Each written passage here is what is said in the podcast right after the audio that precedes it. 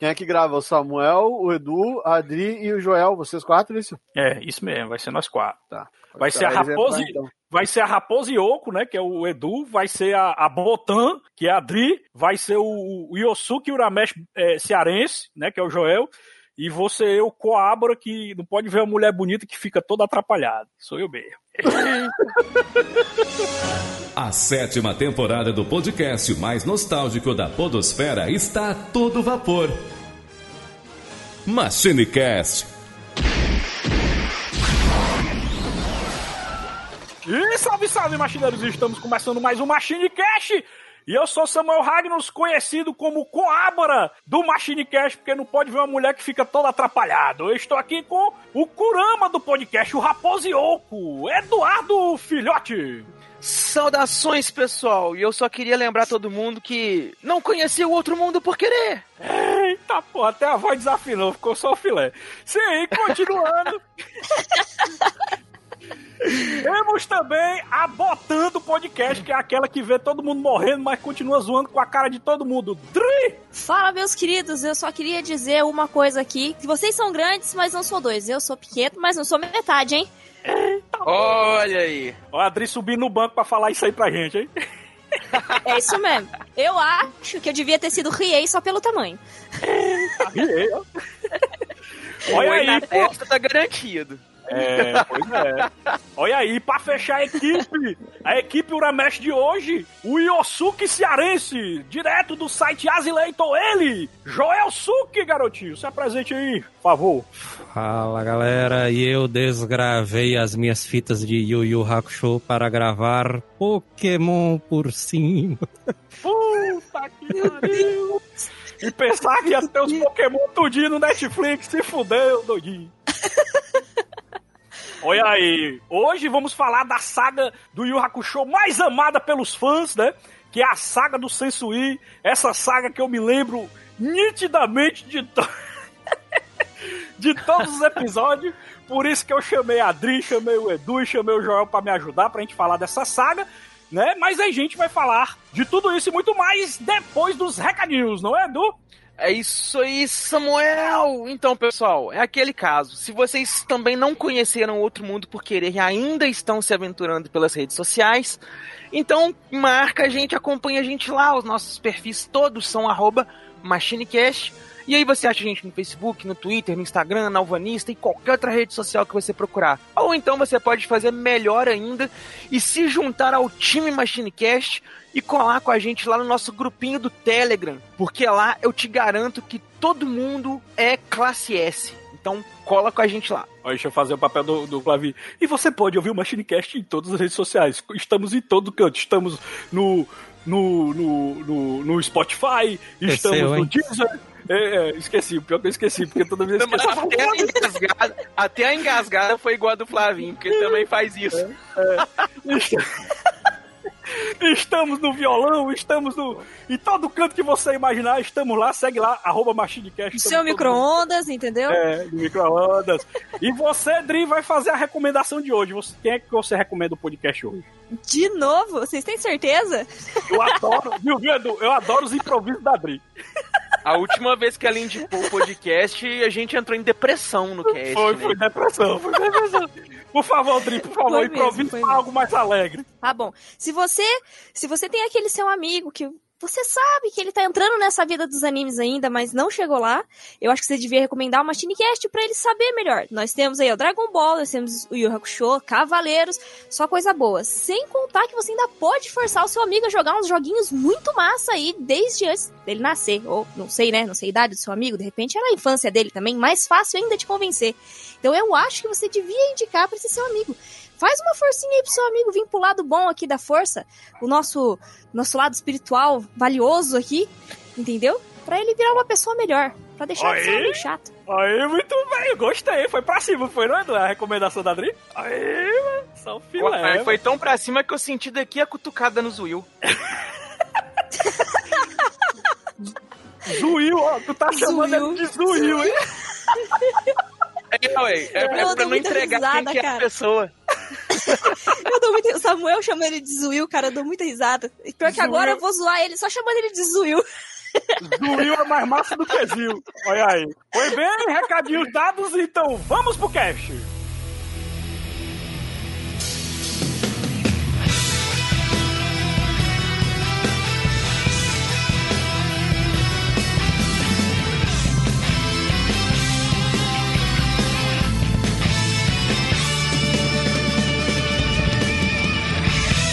MachineCast, o podcast que vai voltar no tempo.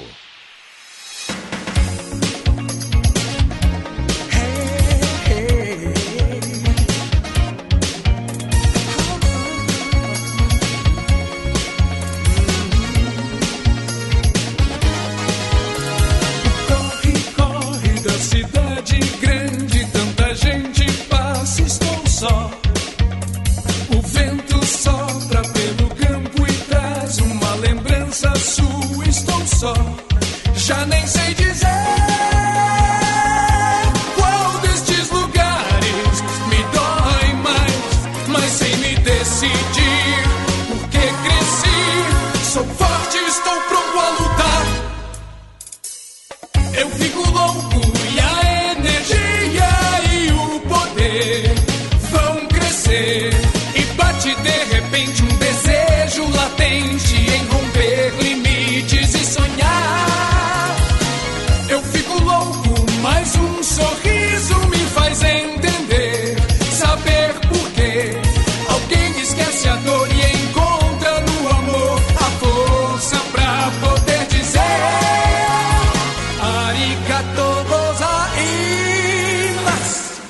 Muito bem, negades. Temos que falar desse momento. O Edu já deve ter falado isso, mas o Edu pode dar mais uma pinceladazinha.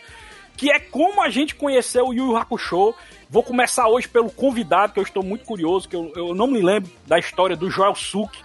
Porque o Joel, não sei se vocês sabem, ele é mega apaixonado por Yu Hakusho. É o anime da vida dele. É tanto que o nick do Joel já é baseado no Hakusho, né? Que é Joel Suki. Mas conta aí, Joel, como é que você conheceu esse anime que marcou a sua vida, garotinho? Ah, Na época ele passava na manchete, né? Sendo que eu não assisti ele na, na, na estreia, né? Eu me lembro de ter assistido os Cavaleiros do Zodíaco na estreia, né? Em 1994. Ei, Aí, mas foi aquele negócio mágico, o primeiro anime que eu assisti. Quando eu vi o Seiya, mano, usando a armadura e aqueles movimentos do anime. Primeiro anime que eu assisti, né? Eu fiquei maravilhado com aquilo. Desenho é esse? A qualidade do desenho é totalmente outra, né? Assim, dos animes pro, sim. Pros desenhos americanos, né? Em si. O traço, o traço é muito diferente, né? Aquele zoião, né? Que o cara fica, vixe, meu irmão, zoião, né? Não, o cara... pior é os efeitos, os efeitos de, de luz e de poderes e tudo. Só que passou o tempo, né, da febre do Cavaleiros do Zodíaco e estreou o Yu Yu Hakusho. E o Yu Yu Hakusho foi um dos primeiros animes a passar na TV aberta que não teve esse negócio das armaduras, né? Que a maioria dos animes que passou na época foi é, esses que eram da leva dos Cavaleiros, né? Do Shurato, As imi-.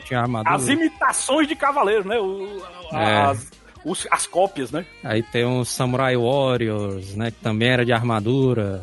Aí tal. É. Aí, aí veio o Yu Hakusho, que foi um dos mais diferentes, né? Que não teve Sim. isso daí. É verdade. Aí, só que eu não peguei na época do, da estreia do Yu Hakusho. Eu já tinha visto o Yu Hakusho na, na, nas locadoras de videogame, porque tinha aquele cartucho do Super Nintendo do Yu Hakusho final, né? eu Que era um lembro, jogo de Joel. luta.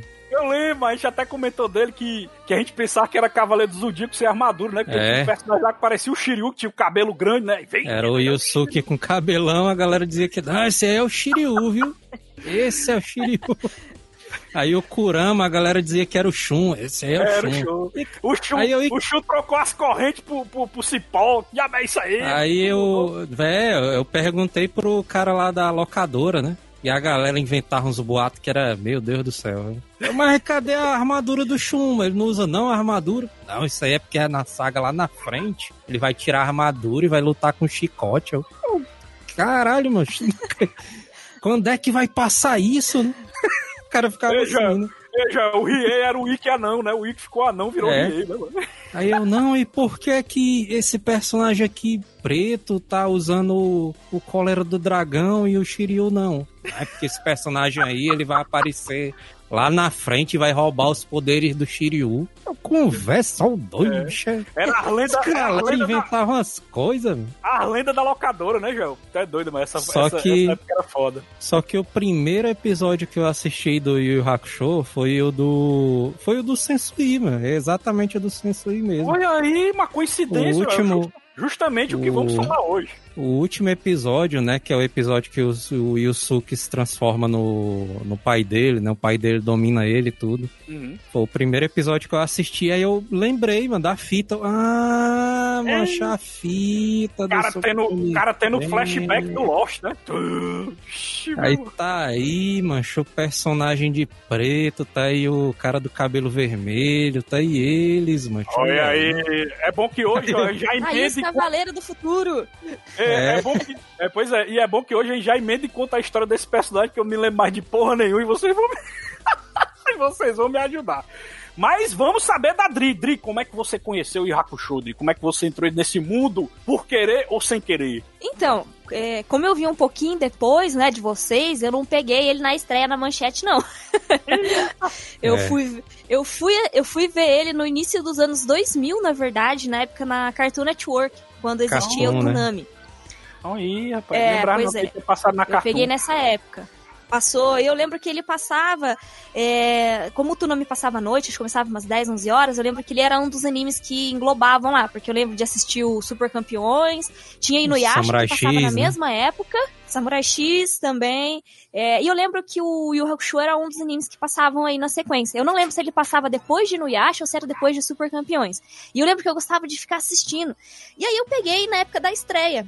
É, eu lembro de que quando começou a passar no Cartoon lá, anunciaram, eu falei, nossa, que da hora, vou assistir. Tanto que eu comecei pelo início mesmo, né? Vendo lá os primeiros episódios, de quando ele morre e tal.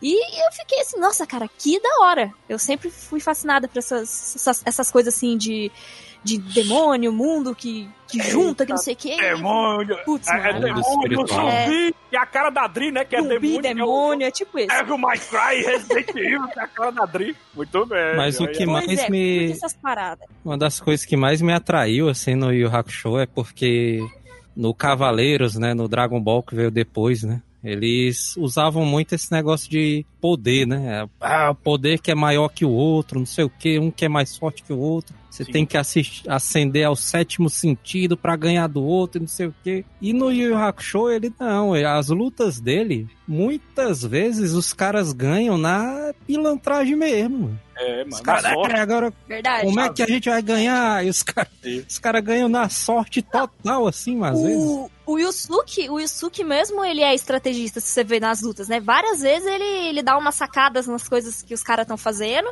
pra bolar uma estratégia ali pra poder ganhar deles. Não é só na, na força bruta. Embora ele também tenha a parte da força bruta, né? Isso mesmo. Mas assim, a gente vai comentar dessa parte aí no próximo bloco, quando a gente começar a comentar um pouquinho da saga rapidinho, que a gente vai fazer um mini review do, do episódio 37 do Machine Cast, que foi falado das sagas anteriores. Mas antes eu queria um remake do Edu, relembrando quando é que ele viu o Yakusho pela primeira vez e se apaixonou por esse anime, que se eu não me engano, né, Edu, também é o teu anime favorito, né? É meu anime favorito e, cara, exibição original no dia da estreia na manchete. Como aí. bom piolinho de manchete, Clássico. graças a Cavaleiros do Zodíaco que eu já era, quando saiu a propaganda na, na manchete que iria estrear um desenho novo e coisa e tal, já tava lá na primeira, no primeiro dia de exibição pra ver. E a primeira semana do desenho foi aquela semana que, tipo assim, ah, talvez não vai ser tão legal de acompanhar, não. Porque a gente Eu- tava no. Edu, eu No só quero ritmo do- complementar, eu só quero complementar que tamo junto. Tu, tu é de Minas Gerais, é? De onde é que tu é mesmo, Edu? Toda vida eu esqueço. Em Minas. Minas. De Minas. Você tava lá em Minas e eu no Ceará assistindo ao mesmo tempo, cada um assistindo o primeiro episódio quando estreou na manchete, garotinho. Porque, complementando também o- a sua história aí, eu, eu, eu tava curioso pro Yu Hakusho, porque eu fiquei sabendo que era história de, de espiritismo, mundo espiritual. E naquela época, o Joel sabe das minhas histórias de espírito, essas cores, que eu me envolvi com essas cores Samuel quando eu era mais brincava novo. com a brincadeira do copo toda semana. É, pois é, eu tive essas brincadeiras aí. Vixe. Samuel, Aí não queria quando ser eu- sua amiga, não. Você é doido. Pois é, era Samuel é o sinistro. demônio. Samuel Sinistro. Hellboy do Ceará. É. mano. A gente fez um. Né, né, João? A gente fez um podcast de história de, de assombração. 90% das histórias era minha. Então, porrada de história de assombração. Aí, Edu, eu adorei esse, essa temática do anime, entendeu? Que, que era lance de espiritismo e tal. Mas continue, garotinho, que depois eu, eu conto a minha parte aí, complementando a sua. Então, aí essa primeira semana do anime foi meio tensa da gente assistir, porque a gente tava naquela empolgação de. de e Cavaleiros do Zodíaco, Samurai Warriors, Frato, aquela leva de, de desenhos de armaduras, né? Com mais ação, com igual o primeiro episódio de Cavaleiros do Zodíaco, já é o Seiya arrancando a orelha do Cassius fora, sangue pra tudo quanto é lado, a China descendo porrada no Seiya.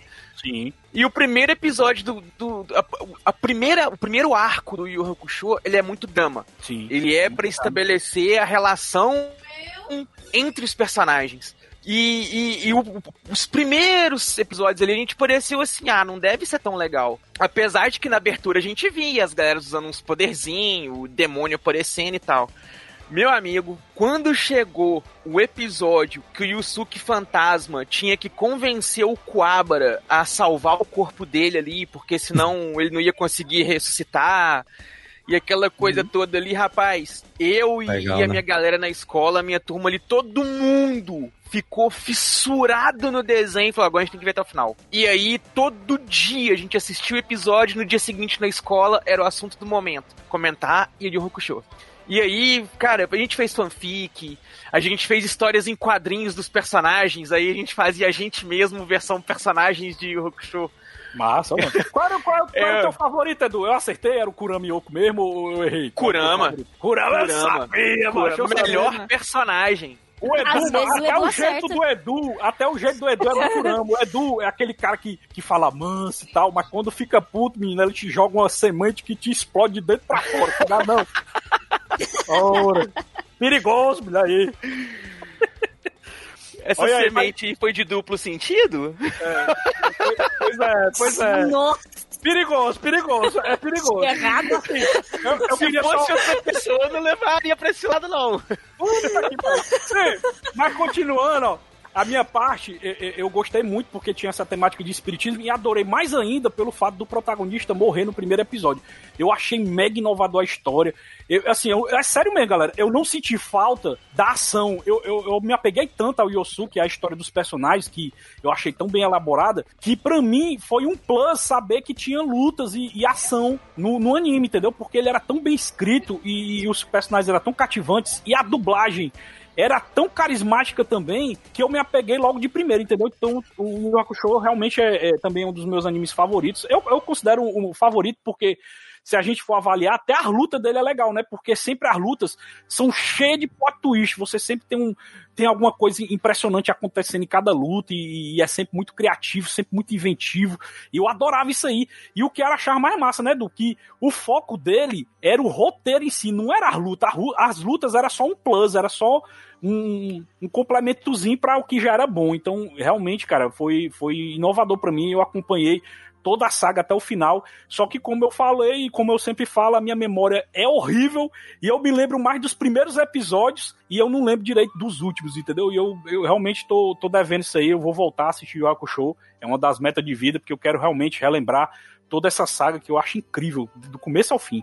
Mas assim, Nossa, ô, não, Samuel, só pra dizer que eu concordo com você também, da, é. você tá falando das lutas e tal. Concordo Uhum. totalmente e concordo até na parte da memória. Porque minha Sim. memória também sofre aqui de um Alzheimer Tá ferrado, não lembro de Tamo nada. junto, tamo junto do Alzheimer, tamo junto do Alzheimer. Eu até já comentei isso em outro podcast. Toda vida que eu vou gravar podcast de filme com os meninos, eu sempre reassisto o filme, porque eu não consigo lembrar do filme com detalhes de cabeça, mano. Eu sou muito ruim, a minha memória é horrível nesse quesito aí. Imagine um anime inteiro, o cara lembrar do anime inteiro. Tu é doido aí que me lascou todinho mesmo. Mas assim, continuando, eu quero fazer uma Pior. recapitulaçãozinha aqui nesse próximo bloco da gente. E a gente recapitular o que é que foi falado, né, do, da, do Machine Cast 37. No Machine Cast 37, eu ouvi ele recente, e, cara, o Edu, junto com o Tiblu e toda a equipe, fizeram, fizeram falar de várias sagas, né? No caso, falaram de duas sagas grandes, né? Que no caso é a saga inicial, que é a saga do Detetive Espiritual, que é do episódio 1 a 25, que é aquela saga que a gente falou, né? Que é o começo lá que o Yusuke morre. E ao tentar salvar uma criança, e eu acho legal, né, do que esse episódio, a, a Botan é fuleira que nem a Dri, que a Botan, quando o Yosuke chega lá, a Botan é fuleira, viu? Ela chega lá e diz assim: Você é muito idiota, tá vendo essa criança aí? Se tu não tivesse tentando salvar ela, ela não ia morrer de todo jeito. Tu morreu de graça, doidinho. Mas é muita putaria, mas a Botan, ela é muito engraçada, mano. É outra personagem também Ela que é eu da gosto hora muito. mesmo. Aí é tanto, né, que pelo ato de caridade do Yosuke, ele recebe uma segunda chance no mundo espiritual, né? Aí a saga conta com as provas que o Yosuke tem que enfrentar para se tornar um detetive espiritual é, e, e, resolver os primeiros casos dele, né? Aí que ele começa, conhece o, o, o Kurama, conhece o, o Rie, né? E começa toda essa saga dele, né? De se tornar um grande detetive espiritual. Isso aí vocês comentaram lá no Machine Cast 37. Então, se você tá ouvindo a gente aqui e não ouviu o Machine Cast 37, volte lá no feed, procure o 37, que isso aqui é um complemento foda do que a gente vai falar, porque tem essas duas sagas iniciais, né? Mas, ó, fazendo a pincelada aqui na outra saga que vocês comentaram nesse podcast, só pinceladazinha, mas se vocês quiserem ouvir com detalhes, tem lá que o Edu, cara, a memória do Edu é impressionante, que tem hora que ela funciona muito bem, tem hora que ela dá uns picos de esquecimento e ele confunde as cores que mas nessa daí não. O Edu lembrou bem, lembrou bem. No, o, Edu, o Edu é fanfiqueiro, o Edu é fanfiqueiro. O que ele não lembra, ele faz fanfic. Ah. E aí conta pra nós. O que eu acho massa nesse começo é porque tem um monte de curiosidade legal, assim, do Yu Hakusho, porque no começo, quando o Yoshihiro Togashi, né, ele começou a escrever e começou a fazer os primeiros, né, as primeiras edições do Yu Hakusho. Ele ia realmente fazer só essa história do Yusuke morrendo e voltando à vida e acabou. Ah, é? Ia, ia ter só, só a saga, ia ter só a saga do detetive espiritual, não ia ter outras sagas, é, não? não, não ia, ia ser só até a parte que ele revive e acabou a série. Caralho, Aí os caras da, não. E aí os caras da Shonen Jump gostaram tanto, e a galera gostou tanto, que não, cara, faz mais aí, faz mais aí, não sei o quê. Aí ele inventou esse negócio da, do detetive espiritual e das outras sagas e tudo. E também o, o Rie e o Kurama, eles entraram na equipe, né, porque Lá no Japão existe todo um mercado, né, do, de mangás, né? Na Shonen Jump, os caras fazem pesquisa de mercado e tudo. E, cara, eles fazem pesquisa de personagem também, né? Pra ver qual é o que a galera mais gosta e o que eles menos gostam. para eles irem matando ou então colocando os personagens de volta, né? Porque os caras não estão nem aí, não, mano. Mas tem que botar mais os que estão funcionando. E aí o, os personagens que a galera mais gostou do Yu Hakusho foi o Riei e o Kurama. Porque o Riei, o Kurama, né, na verdade, ele é aquele personagem andrógeno, né, e tal, mais afeminado, assim, o visual dele e tudo. E esse tipo de personagem, desse jeito, é o, é, são personagens que o pessoal mais gosta lá do, no Japão, dos animes. Né? É tanto que o Kenshin, né, no Samurai tipo X... É. A, a gosta. Os dois, a menina e a menina também. Mas lá no Japão é muito é? comum Vixe. isso. A, a, moleca, a molecada curte muito esse estilo. Principalmente naquela época, lá nos anos 90 e, e Aí... 2000, se não me engano. Era, era muito famoso era muito, né? É. Tava em alta.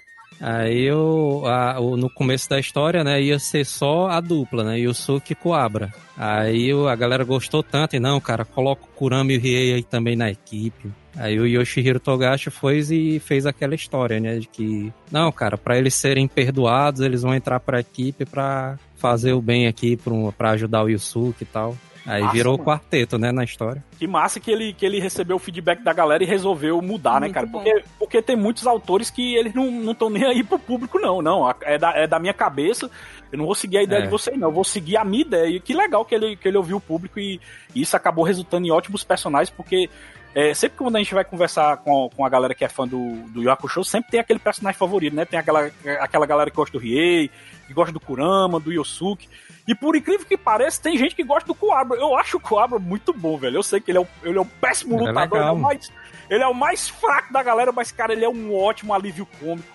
Eu gosto muito do Coabra, bicho. Eu acho assim que ele é o coração da galera, porque ele sempre tá lá fazendo a gente rir, sempre tá pra cima, ele sempre tem um coração enorme. Então é doido, bicho. Eu acho que os quatro se complementam muito bem por causa das personalidades dela, né? deles, né? Eles vão se complementando e deixam a equipe mais forte tanto no sentido de luta como no sentido assim psicológico, né, emocional, é muito bom, cara, isso aí. Mas continuando as sagas, né, galera? Vocês falaram também no Machine Cast 37 do Torneio das Trevas, que foi do episódio Toguro. 26, do 60, 26 ao, ao 66, que a gente conhece. Saga. Toguro, que desafia Yosuke para se enfrentarem no Torneio das Trevas, a competição onde participam humanos e demônios. Yosuke aceita o desafio e entra no torneio ao lado de Riei, Kurama, Kuabra e a sua mestre Genkai. Vixe, outra personagem foda pra caralho, que o Edu comentou muito dela lá junto com o Tiblu no episódio 37, que é a mestra Genkai, que a gente não esperava, né? Porque nos outros animes a gente sempre vê mestres masculinos e a gente nunca via, nunca tinha visto realmente uma mestre é, feminina tão marcante como a Genkai. Tinha é, no Cavaleiro do Zodíaco, mas não era tão impressionante como a Genkai, né? E tão é, participativa, né? Em vários episódios como ela foi, né? Porque ela realmente participou da equipe, literalmente, né? Então isso foi bem legal nessa fase do Toguro, né?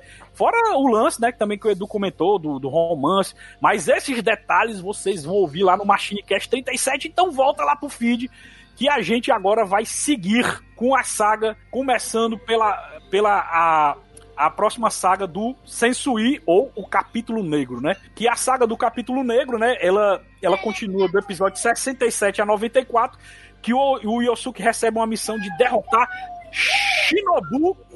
Sensui. É, Shinobu Sensui, um ex-detetive espiritual que deseja abrir uma porta dimensional entre o Makai e o Ningenkai, para que todas as criaturas possam invadir o mundo dos homens. Edu, por favor, fale pra gente por que o Sensui teve essa motivação, porque tem um episódio especial que justifica a motivação do vilão, que eu achei foda demais, mas eu queria que você falasse aí que você lembra com detalhes. Quero, eu vou te falar que eu não lembro com tantos detalhes assim, não, viu? Eita porra, então mas se tu não lembrar, eu te lembro. Se tu não lembrar, eu te lembro. Pode lembrar pra mim aí. Pode lembrar aí pra mim, então. então. Se eu, eu lembro errado... mais da motivação do amigo do... Eu lembro mais da motivação do amigo do Sensui lá, que era apaixonado por ele, do que do Sensui mesmo. Pois é, ó. Não, deixa Joel, eu ver se eu lembro aqui. Vou ver se eu lembro Joel. ainda. Eu vou falar, Joel, aí tu me corrige. Samuel se esquivando aí, ó. Eu disse, não, não. deixa eu ver se eu lembro. Vai, vai, vai. Não, eu vou tentar, eu vou, tentar, vou forçar minha memória. Dri, tu lembra, Dri? Tu lembra? De cabeça? A Dri lembra não. Ah, eu não lembro, não. Não, Rapaz, não lembro. Eu lembro mais ou menos, bem por cima. Eu lembro, tipo, que ele queria. É, que ele odiava, acho que os humanos ou os demônios, agora é. não lembro de cabeça direito. Eu vou, eu vou, eu vou explicar queria que destruir vocês. tudo. Mas. Isso. Ah. Ele, ele é assim, ó. Ele, ele tá numa missão, né? Que ele é um detetive espiritual. Aí, uma dessas missões que ele tá fazendo, ele entra no local lá dos humanos, que é tipo um. É, é, é tipo uma, uma, uma máfia, né? Ele entra lá numa máfia de gangster. É. E ele descobre uma fita que quando ele coloca a fita e vê, ele descobre que Não, não, é, é não, é não, é não, é não. não. É a fita não, João? Então corrija aí, João. Eu achava que ele tinha visto uma fita, mano. Eu tô juntando a história do chamado, a memória do cara, é foda. É mas assim, ele vê mas... que os humanos estavam torturando e estuprando demônios, mano. Os próprios humanos eram mais cruéis que os demônios, mano. O Sensui, é. quando viu isso, ele criou tanto ódio dos humanos que ele acha uma raça tão horrível que é pior que o demônio, que deveria ser exterminada. E por isso que ele cria ódio dos seres humanos. É assim, João? O Sensui, mas ele é um dos detetives espirituais, né? Como tu falou aí. Uhum. Só que ele era o mais leal de todos, ele era o cara assim, o mais forte de todos, o mais leal, o mais puro. Ele era o cara doideira mesmo. O cara bicho era o Capitão América do, do mundo espiritual. Do mundo espiritual. Capitão América do mundo espiritual. Ah, aí, mas ele foi enviado para uma missão para acabar com os demônios lá, que tava lá no mundo dos humanos. Aí ele foi lá, né, e tudo, e ele descobriu esse negócio que o Samuel tá falando aí, do, dos demônios, e que os humanos, eles estavam aprisionando os demônios e vendendo como se fosse peça de, de arte mesmo, né, assim. Sim. E tinha humanos que compravam demônios só para poder se alimentar da carne, e os caras eram totalmente cruéis, mano, com os demônios ali. Aí ele Nada ficou na... e ele ficou com aquela aquela coisa na cabeça, né, de que cara, eu tô eu sou um humano, eu ajudo o pessoal do mundo espiritual a combater os demônios e Cara, quem é que tá. Quem é que é do lado do bem? É os humanos, eles são tão cruéis aí quanto os demônios. Até mais ainda do que os demônios, se duvidar. E ele ficou com aquilo, né? E não, então eu vou fazer o seguinte, eu vou sair aqui desse negócio de detetive espiritual e eu vou, eu vou acabar com tudo. Eu vou abrir um buraco aqui no portal do mundo dos humanos para os demônios invadirem tudo e destruírem tudo. Eu não quero mais saber de nada, não. Eita e o, e o objetivo né? do Yosuke é impedir que ele abra esse portal, né, Joel? Esse é o principal é, objetivo do, do Yosuke dessa missão e, que ele tem que fazer, né? É, ainda tem um, um porém também, que é o esse negócio da fita, né? O Sensui, ele descobre, ele volta para o mundo espiritual, né? E tem até o episódio, acho que é o 77, se eu não me engano. É o do capítulo negro, que ele acha a fita. Essa fita, ele tá na, na biblioteca lá do mundo espiritual. Ele encontra, e a fita tem, é uma fita VHS, né? Só que ela tem as gravações de todas as crueldades humanas da, da, da- de toda a história, assim. Do começo Eita da vida porra. dos humanos até o final. E ele assistiu essa, essa, essa fita, né? Que a O fita. Sensu, chama- o Sensui assistiu essa fita, foi? é, o Sensei assistiu essa fita, que é a fita que se chama Capítulo Negro, né? O Ah. Capítulo Negro. Olha aí como a minha memória. Aí. Olha como a minha, minha Aí. memória me enganou. Eu achava que ele tinha criado ódio a partir dessa fita, mas ele já tinha criado ódio antes, né? É, aí ele ficou putão e agora eu vou quebrar tudo e vou destruir tudo. Aí é tanto que, que o Sensui também tem a equipe dele, né, Joel? Que também enfrenta a equipe do, do, do Yosuke. Que é como se o Sensui fosse o anti-paladino, né? Porque como, como se fosse a versão maligna do, do Yosuke, né? Essa, essa saga, ela, ela realmente é como se fosse é, um, um Yosuke que se corrompeu, né? Que ele vai tentar deter esse personagem do Sensui, que é justamente isso, né? Que é ele batalhando pra tentar impedir que ele abra esse portalzão aí que traga todos esses demônios. Mas assim, Edu, melhores episódios, o que é que a gente pode falar dessa saga do Sensui aí, pra deixar o T-Blue é, é, encabulado aí de dizer que essa saga não é boa, né? Que o T-Blue tá com essa mania de dizer que a saga do Sensui não é boa. Vamos defender, vamos defender, Edu. Vamos lá. Sim. Ah, cara, meu episódio favorito, eu vou falar pra vocês, que é Abra usa a espada dimensional dele pra cortar o monstro do carinha da água e, e mostra que ele é o personagem com o poder mais pica do anime inteiro. Pronto, valeu, falou. E é simples assim. ele É o momento que ele deixa de não ser um estorvo um pra fazer de- alguma coisa decente. Sim, cara, o poder dele é tão absurdamente poderoso que essa, essa saga inteirinha gira em torno da galera querer usar o poder do Quabra. A saga todinha é isso. É eles querendo usar o poder do Quabra. Eles querem fazer. Porque a espada do Quabra, quando ele desenvolve ela, ela não corta mais só. Que o Leiken antigamente ele era uma espada, uma espada de pura energia, cortava de forma igual uma espada comum. A espada dimensional dele não. A espada dimensional dele ela causa rasgo no espaço-tempo e nas dimensões. Ou seja, se ele acerta uma espadada dessa num demônio classe S, não tem demônio classe S. Então, sim, a técnica do É a mais poderosa de todo o desenho. Embora ele não seja tão poderoso assim de conseguir usar ela num demônio classe S de forma tão simples. Eu Mas acho aí quando ele usa essa espadinha do capeta dele. Mas eu acho que um dos baratos do anime é justamente esse, você entendeu? É, hum, a gente pôs mais pra frente do anime, tipo assim, personagens principais perdendo lutas das mais importantes do anime inteiro. E de boa, assim, sabe? Ó, perdi, foi mal, sabe? E coisas assim, porque o anime ele quebra esses clichêsões que a gente tem. Tipo Dragon Ball, que tudo é o Goku, é o maior poder é do Goku, quem vai vencer o inimigo é o Goku, quem vai fazer a parada é o Goku, não sei o que. Aí Cavaleiros, é o Seiya que dá o golpe final, é o Seiya que tem um ataque poderoso, é o Seiya que tem a melhor técnica, é o Seiya que é forte.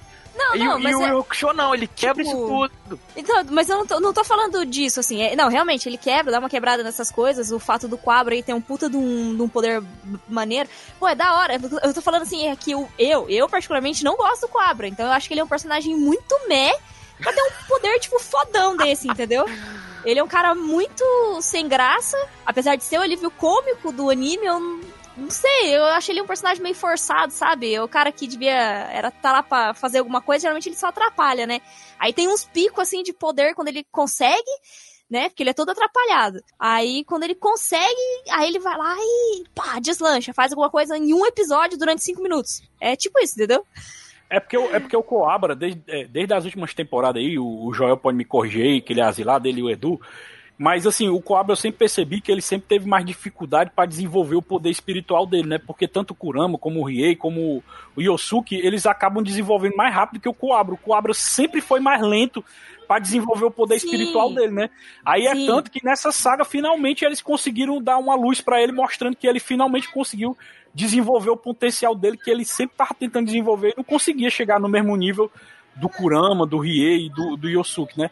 É tanto que muitos, muitos episódios, né, do o Kurama se mostra o mais forte, né, que, que sempre quando você vê lutas do Kurama, você tem do, do Kurama, você tem esse medo dele, porque ele sempre tem um poder oculto escondido, cara, o Kurama, ele sempre faz isso. Já o Riei não, o Riei, os ataques do Riei são avassaladores, ele já faz, ele já faz ataques assim, já para destruir o inimigo e arregaçar, né? E já o Coabra, ele sempre sofre na luta dele, porque ele sempre tem dificuldade para desenvolver o poder espiritual dele. É tanto que na saga do Toguro ele penou para matar o irmão do Toguro, né? Foi uma das lutas mais sofridas que, que a gente viu, foi a do Coabra, né? Então ele sempre tem essa dificuldade de desenvolver o, o poder espiritual dele, né? Então, mas o que eu quis dizer não é assim, que o problema não é que É. ele é, é, é fraco ou que, tipo assim, ele demore pra desenvolver e tal. Esse não é o problema. Eu, sei lá, eu acho que eu só não gosto da personalidade do cara. Acho que deve ser isso.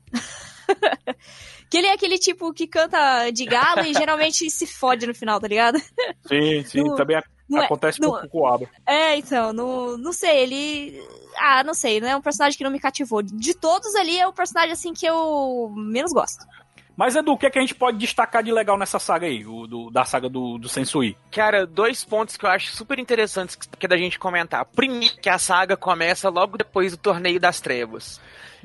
E a gente vê ali uma Genkai com um certo receio de acontecer com Yusuke exatamente o que aconteceu com o Toguro. E o primeiro episódio desse arco ele dá mais ou menos essa ideia, porque a gente vê um Yusuke ali meio é, é, arrogante, né? Como assim, ah, eu venci o Toguro, eu venci o cara mais pica que existia, então não tem ninguém que vai me derrotar, eu sou poderoso pra caralho, eu sou mais fodão, não sei o quê. Aquela E divisão. aí a Genkai di- chega com três humanos. É, Edu, é aquela divisão do- dos, dos, dos demônios, Ah. do rank, dos ranks de demônio. Ele começa daí ou ele já existia nas sagas anteriores? Tu lembra? O rank dos demônios, que é o rank S, essas coisas assim. Não, começa no final, começa no final da saga do Sansui. Quando ele Ah. fala pro Yusuke que ele tem o poder de um demônio rank S, que ele começa a usar Ah. as armaduras e coisa e tal. Ah, entendi, entendi. Que até, a- o, que a- o que introduz nesse começo aí é a Genkai mostrando pra eles uma outra forma de, de manipulação da energia espiritual que é chamada de domínios. E aí ela traz aqueles três camaradinhas lá que são humanos comuns que têm o poder aos domínios. E aí ela coloca os qu- quatro principais, né, o Kurama, o Kuwabara e o Tsukio Riei, pra é, passar por um teste contra o- os carinhas dos domínios. E aí é interessante porque os três são completamente bostas. É o tipo assim, o Yus sem usar energia espiritual nenhuma, só na habilidade de briga humana normal dele, mói os três sozinho no cacete sem suar. Então você vê como que os três são muito Zé Ruelinho. Porém, eles são tão, tão, tão habilidosos na prática ali da manipulação dos domínios e da energia espiritual que os três dão uma canseira pros quatro, né? Tanto no o Kurama com, com o carinha dos enigmas, que é muito inteligente, o Kurama passa um aperto pra vencer ele de enigmas. O Yusuke com, com, com o outro camaradinha lá que vai manipulando, vai anulando a energia espiritual com o domínio. Então, é, é, foi uma sacadinha bem legal. E aí, mas, começa a, a saga do Sensui mesmo de fato, que é o Sensui com os sete é, camaradas lá. E aí, cada um dos sete tem um- um- uma habilidade, é, é, entre aspas, né, considerado um domínio também, apesar de ser mais uma manipulação ali de energia. E você tem uns personagens muito legais ali. Você tem o Doc, o Doc Viper, né? Que, que é o cara que arremessa as coisas com extrema precisão. E, cara, esse personagem me lembrou muito o mercenário da Marvel. É mesmo, Edu? Conhecem? Edu, eu- ma- me tirou uma dúvida. Tu tá trazendo isso de cabeça mesmo, mano? Eu achei impressionante, né, não, Dri? Caralho, eu tô, eu tô admirado, mano. É, eu não lembro de nada disso. Eu lembro, eu lembro mais. Ó, eu vou falar um negócio pra você, que eu só lembro mais do, do final da luta lá, quando eles estão lutando lá na caverna e tal, que a gente vai chegar nessa parte. Porque foi uma, foi uma das poucas coisas que eu gostei. Tipo, o final, que é onde as lutas lá eram boas, deles enfrentando o mesmo Sensui. Mas esse começo aí, mano, A- eu, eu a- só lembro do personagem do Sniper, porque eles falavam o nome errado na dublagem, chamava ele de Sniper. Só. Mano, A memória da Dri é Sniper. É, que, que, que é o, esse cara que eu tô comentando. E, e ele é um cara muito bruto, mano. Ele sai matando a galera assim, sem dó, sem remorso, sem Aham. piedade, nem nada. desse do. Ele tinha uma jaqueta vermelha até, né? Ele. Acho que. Se não me engano, tinha um cabelinho meio parecido com o do Yusuke, assim, e tinha uma jaqueta vermelha.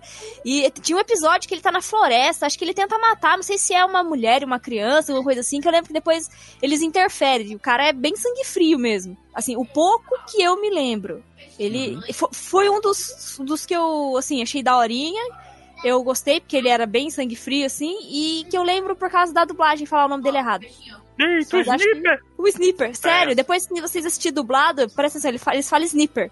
Putaria demais. Mas continue, Edu, continue agora. E, e é legal essa, essa. E é legal essa coisa com, com esse personagem. porque, é, até então, todo mundo que foi mostrado que era uma pessoa má ao extremo era. Era humano, era demônio, de alguma forma. A gente descobre que Toguro já não era humano, mas. É, tirando o, o- o carinha lá que sequestrou Yukina e, e fez o Yusuke lutar contra o Toguro a primeira vez, era todo mundo de alguma forma sobrenatural. E aí, essa saga do Sensui aí, ela te mostra humanos que são maus porque são maus. Igual esse cara aí, o, o é mau porque ele é mau. E, o, o Yusuke, o Quabra, chegam a, a- a ter esse diálogo ali, né? Falar, pô, mas como, por que você que é um humano faz isso, não sei o quê? Você não, não, não, não, valoriza a vida humana? E, e umas coisas assim que é, tipo, gente na época deu muita coisa a, a se pensar. E em oposto a ele tem o carinha da água, que era. Primeiro que era uma criança. O personagem tinha acho que 12 anos, 11 anos, não sei. E ele era notoriamente pequeno em relação aos outros personagens. Então é, era pra ser nítido que ele era criança em relação aos outros que não eram adultos mesmo, mas. Edu, Edu, eu, eu tô o me anime lembrando. quis deixar isso muito evidente. Edu, eu tô me lembrando vagamente dele. Ele, ele era um que criava bolhas de água no ar, é? Era esse aí, é? É. Ah. Na verdade, é a equipe do Sensui, ele né? O Sniper. água, né? É, tem o Sniper, aí tem esse meninozinho da água, aí tem o amigo do Sensui, né? Que é o cara dos portais lá, o cara do cabelo verde. Tem o Isso. doutor, né? Que é o cara que faz as experiências lá. E tem o grandalhão. Isso tem um grandalhão que teórico. que faz o corte preciso. É, e tem um grandalhão que é um cara teoricamente da porrada. Que existe um plot twist lá na frente que o, o Kurama arranca a cabeça dele, né? E na verdade, quem é esse cara é o irmão do Toguro, mano, que tá lá dentro dele. mano. Caralho, aquele irmão do Toguro que, que fica de qualquer É, tamanho, que- que manipula o corpo, né, e tal. Que enfrentou, Exatamente. que enfrentou o Coabra no Torneio das Trevas, né? É o, o Toguro, o Toguro pequeno. E aí o, o Kurama, né, ele com não... o Quabra com uma- Porque esse cara, na verdade, ele é imortal, né? O irmão do Toguro, ele é imortal. Aí o Kurama, pra, pra matar ele, né? Matar entre aspas, ele usa uma semente na cabeça dele, em que deixa ele lutando eternamente, sozinho. Ele fica lá lutando. Sinistro, viu? Caraca, o Kurama é. É. sinistro demais, doido. Tu é louco, mano. Toda vida que o Kurama lutava, mano, eu ficava com pena, mas dos inimigos dele, porque ele sempre matava os inimigos, ou então deixava ele sofrendo eternamente, mano. O Kurama, ele não tem piedade dos inimigos dele, mano. Tu é doido, ele é foda É. demais, mano. E, e, e, e e outra coisa invocada é, é que o Sensui, né, Joel? O poder dele era, era muito parecido com o Yosuke, não era? Não? Ele, ele tinha um negócio É. de, de Legan parecido, essas coisas assim, não era? Ele concentrava a energia espiritual dele na mão ou nos pés e jogava, assim, ou como uma bolinha de golfe, ou como uma bola de futebol, né? Num chutão ali, porradeirozão. Sendo que, né, existe é, a- no Sensui, né? Eles acabam descobrindo que o Sensui, ele tem mais de uma personalidade, né? Ele tem sete personalidades, né? Nossa, eu não Aí- lembrava disso, cara. Caralho, que memória Aí foda tem o, tem o sádico, É, e cada personalidade tem um nível de poder e uma técnica diferente. é. Tá porra, mano. Isso Aí dá trabalho tem- pra caralho também. Uma das personalidades do, do Sensui é essa, né? Que ele usa os poderes como bola de futebol, né? E sai chutando as coisas ali. Olha aí. Era um- mano, e tem também tem um tem uma personalidade do Sensui que é aquela do atirador, né? Onde ele arranca a mão dele, a mão dele tem tipo um canhão ali no, no lugar da mão dele. Ele dá um tirão ali nos caras ali. E usa isso pra tentar matar a galera, né? Mas ele só usa uma vez essa personalidade dele. E a última personalidade que é a do. que ele se transforma, né? No cara da armadura dourada, armadura amarela com branca lá no final. Mas essa saga do Sensui tem alguma morte, tem alguma baixa, galera? Que eu não me lembro se, eles, se alguém da equipe morre, se, se tem alguma baixa grande lutando contra o Sensui. E outra coisa que eu queria ver com vocês, que vocês têm a memória melhor que a minha, como é que foi o, o esquema? Eles tinham que invadir uma base do Sensui e ia passando por cada local da base que tinha, que tinha um cara da equipe. Como é que foi isso? Eu não lembro direito como é que era. Não, na verdade era assim, né? O Sensui, ele queria abrir um buraco, né, no mundo espiritual, né? Porque no final do Torneio das Trevas, o Koema, ele acaba descobrindo que aquele cara que era o, o dono do time Toguro, né? Ele tinha um esquema lá do negócio dos portais, né? Uhum. Pra abrir os portais e chamar a galera do, do mundo das trevas, né? Aí o Sensui, ele queria abrir também os portais, né? E ele, o Koema acaba descobrindo que existe mais um portal que está sendo aberto, né? E eles tinham que investigar para tentar saber, né, onde é que estava esse buraco, né? Aí o Sensui, ele, eles enfrentam o, o cada um dos personagens, né? Eles vão investigando e tentando descobrir onde é que esses caras estão, né? O Sniper, o Doutor, o menino dos videogames, que são os caras dos sete, né? Os sete é, capangas lá do Sensui, né? Pra tentar descobrir onde é que é, né? A base do Sensui. Eles vão enfrentando e cada um deles é, faz tipo um enigma, é tipo um desafio para eles, né? Um dos mais doideiros ali que eu gosto desse episódio, ó, mano, do menino do videogame. Que eles entram lá, o menino é asilado, né? O Kurama vai e joga Tetris com ele e tal. Eu gosto desse episódio aí. Ixi, eu, eu lembro vagamente Ah, é dele. verdade esse aí. Eu tava esquecendo desse guri, cara. Que É eles. verdade. ele... que é outro- e, Cara, esse arco é muito dramático, porque tirando. Porque tirando o Viper, o, o, o Sniper, o Doc e o irmão do Toguro, o resto da galera ali, ninguém era mal, velho. Era todo mundo manipulado pelo Sui ou pelo irmão do Toguro, saca? O carinha da água, esse carinha do videogame. É- é- velho, é uns personagens tristes, uns personagens trágicos. É. Dá uma deles no, no- no- nesse, nesse arco. Aí velho. eles vão enfrentando, né, o pessoal até chegar na parte do Sensui, né? Até eles descobrirem a, a caverna do Sensui, né? E onde é que tá o buraco, né? Pra eles fecharem o buraco, né, do mundo das trevas. E lá é onde eles enfrentam, né? O Sensui e as personalidades dele. Porque o quem avisa a eles é, rapaz, vocês vão. O cara, o cara, o amigo lá do Sensui, mas é gente boa demais, mano, com a galera do, do Yusuke, mano. Porque na hora que eles estão chegando na caverna, ele diz assim, rapaz, vocês vão enfrentar esse cara aí. Vocês vão levar um pau, viu? Só avisando pra vocês aí, viu? Eita, vai apanhar pra caralho. Porque o cara aí é. Cara aí não é brincadeira, não. E eles vão até lá, mas e eles realmente levam um pauzão violento, não tem como não. E o Samuel perguntou quem é que morre, né? O Yusuke, né? Morre de novo, né? Só ele, é. Morre. Só ele que morre de novo. Caralho, doido. O Yusuke gosta de morrer, o rapaz É, gosta essa de morte, essa morte que emenda pra próxima saga, essa morte do Yusuke, João, porque parece que no final dessa saga ele morre, mas só que a morte dele já emenda pra próxima saga, não é isso? O Mais ou Yusuke, menos, ele, né? o Yusuke, ele morre, Ah, desculpa, só que o coração dele tá parou de bater, né? Total, o coração do Yusuke. Só que ele volta à vida de novo. E os caras ficam vestidos de aí, mano. O cara morreu, mas diabo, o coração do cara não tá batendo.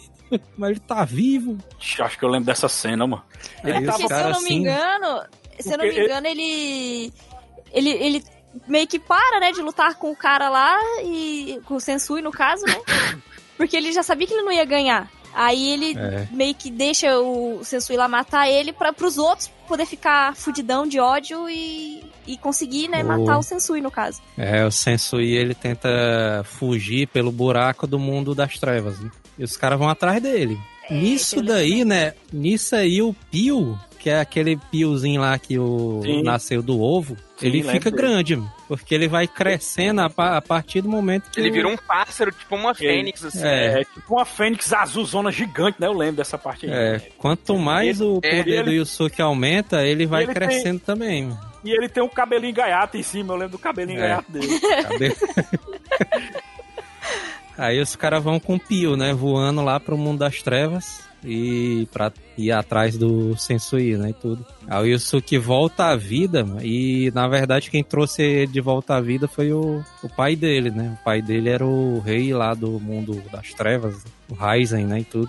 Ryzen. Aí é- ele... Que é o cara lá daquele jogo, que é o cara lá daquele jogo do, do, do Yu Hakusho que a gente pensava que era, que era o, o menino, né? O, o Shiryu de dragão, né? Não, É, aquele é o aí. Yusuke com o efeito do sangue do Leizen. Ah, muito bem, muito bem. O Edu lembra desse Aí- jogo aí.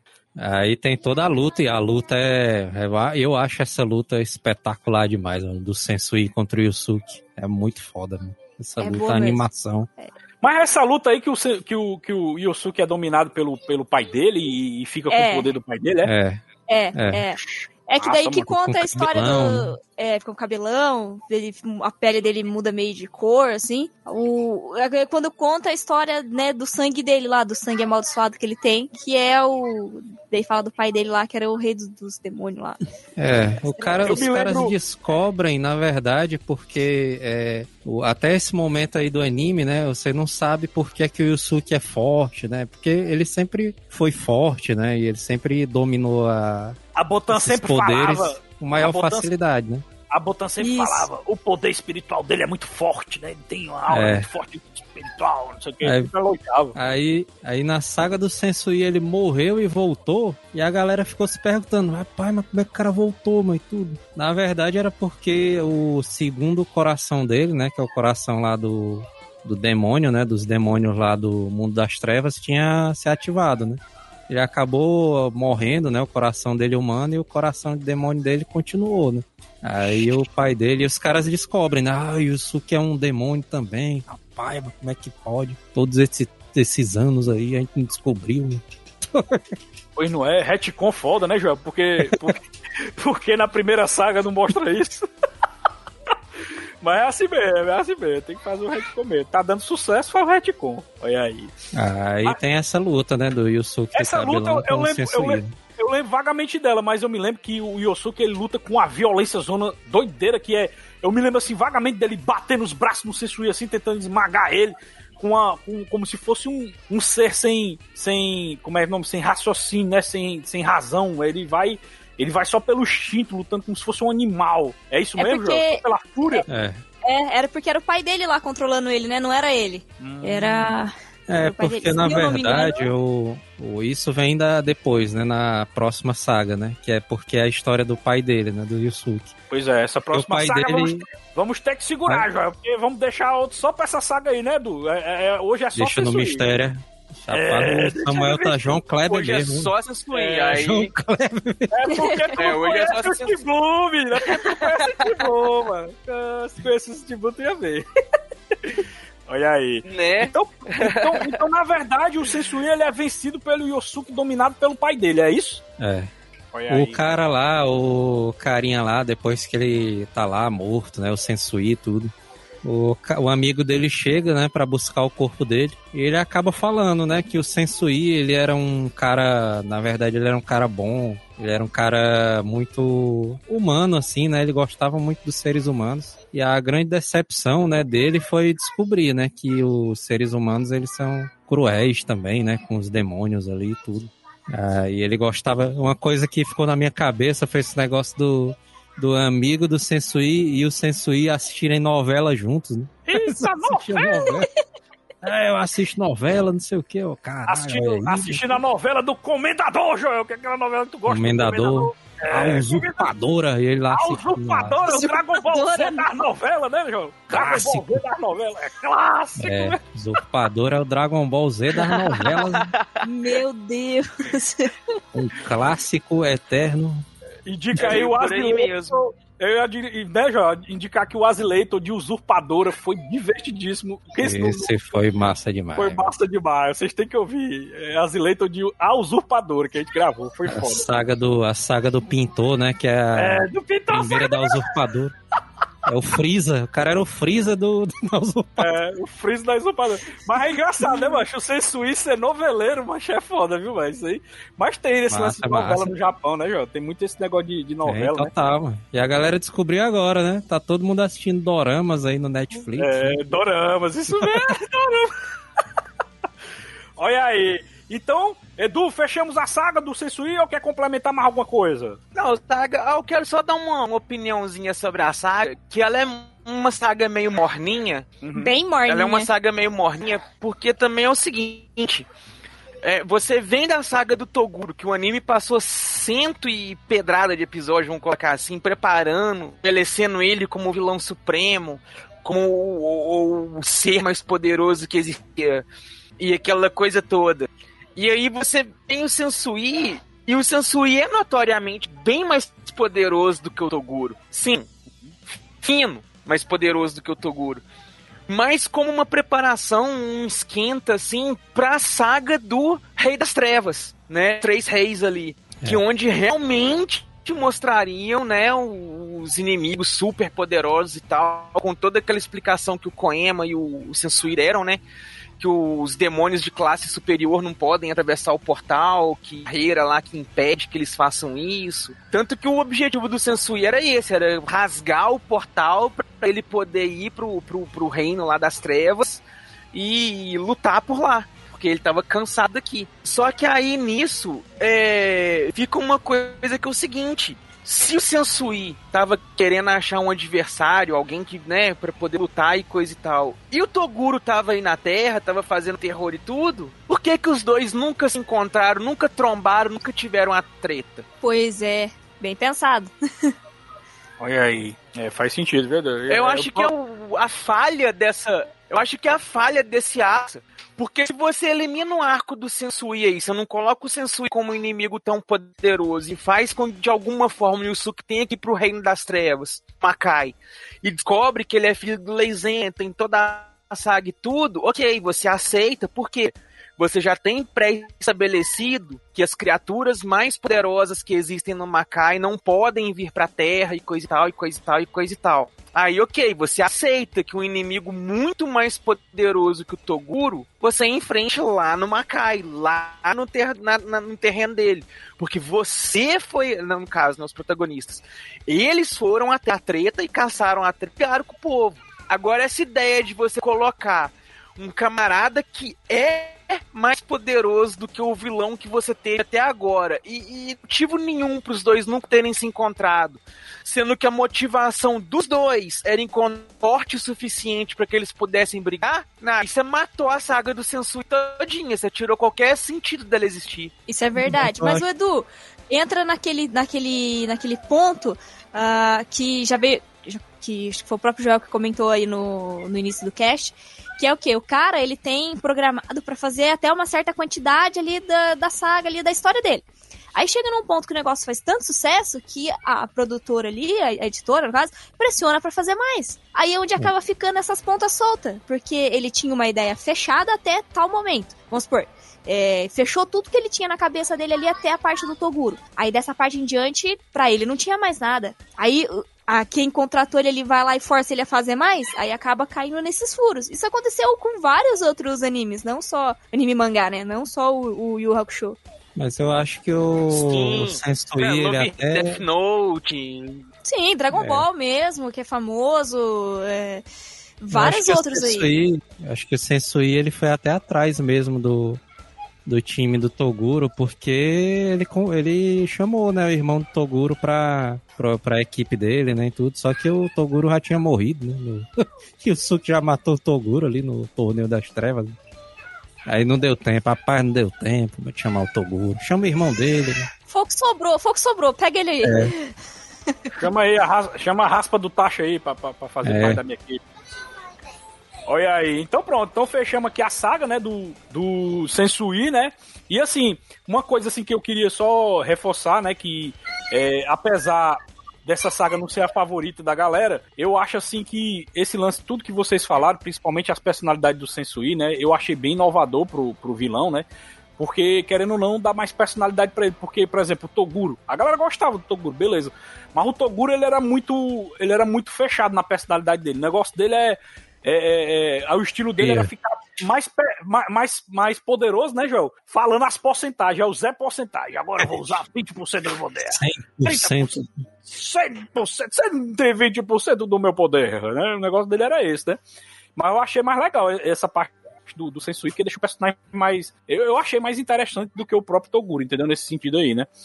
E, Eu e gosto, também pelo, lado- pelo lance de mostrar o, o lado negro, João, do ser humano, né? Porque a gente era. É. Tem ser, seres humanos mesmo que, que são tão malignos quanto demônios, né? Eu achei legal isso aí também na história, que, que deixou ela mais profunda em relação ao torneio, né? Das trevas, que o torneio das trevas é aquele negócio simples que é um se degradando com o outro, é, porradaria desenfreada. E aqui tem um lance mais cabeça, né? Mais de reflexão. Eu achei legal também esses pontos do, do roteiro do, dessa saga aqui, né? Em relação ao torneio das trevas. Mas complemente aí, João, o que, é que você ia dizer? É, eu gosto muito da saga do Sensui, mano, justamente por causa disso aí, mano. Porque a gente já veio da saga que foi porradaria máxima, né? Que é a do Torneio das Trevas. Aí a gente tem uma saga que é um pouco mais cabeça, né? Assim, que é a saga do a saga do Sensui, ela tentou ser um pouco mais cabeça, né? Assim, não ter tantas porradas assim, né? E tudo. E ter um pouco mais de cenas mais, vamos dizer assim, inteligentes, né? Assim. Aí eu gostei muito por causa disso daí, né? Show. Eu acho que ela é uma saga diferente, E- assim, do a- Yu Hakusho. Diedo. Porque é um- foi uma saga também legal nesse ponto que eu falei da, da, da, da- da- de explorar os humanos, né, cara? Porque a gente viu ali é, o Yusuke despertando pra um detetive espiritual, aí ele descobrindo que existem as coisas, descobrindo que os demônios influenciam e coisa e tal, que muitas das maldades que acontecem na Terra são influência dos demônios e infiltrados. Aí tem todo aquele arquinho dele caçar o, o Riei o Kurama.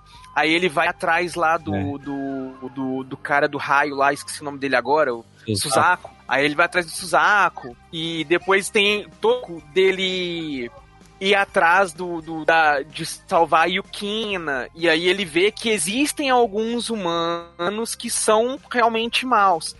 E essa saga. Aí ele vai pro torneio das trevas. E o torneio das trevas é o quê? É ele, o Kuaba e a Genkai de humanos.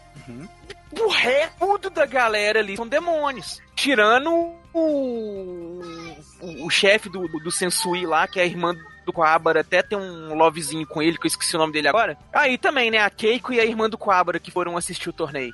Mas o tirando esse, esse núcleozinho ali dos protagonistas, é todo mundo criativas. Então, até esse ponto no anime, o anime teve todo esse cuidado de te mostrar assim, ó, se existe algum humano com habilidade sobrenatural, esse humano não faz maldades porque faz. Porque igual no torneio que tinha o time Itigaki, eles estavam sendo controlados pelo verminho lá do Dr. Itigaki, que controlava a mente deles. Então eles não estavam lutando É. porque eles eram do mal, né? Então a saga, o anime teve todo esse. E chega na saga Sensui, o que que o anime te coloca? Os humanos podem ser piores do que os demônios. E, o, e essa saga, esse arco, ele trabalha muito isso. Tanto que os personagens têm todo esse desenvolvimento, né, cara? Os humaninhos que não eram tão maus, que foram ludibriados pelos maus e morreram de forma trágica. Os maus que matavam e eram maus porque eles simplesmente podiam ser maus. E eu acho que isso aí foi uma coisa bem construída. Só que como o foco decou mais nisso, né, do- do- dos dramas, das diferenças, de como a humanidade pode ser má também, de como o poder corrompe, de como essas coisas acontecem, as lutas ficaram um pouco em segundo plano, a galera acaba torcendo um pouco o nariz disso, porque o foco maior foi em desenvolvimento. E aí depois vem o torneio dos três reis, aí volta o quebra-pau, aí todo mundo já gosta de novo.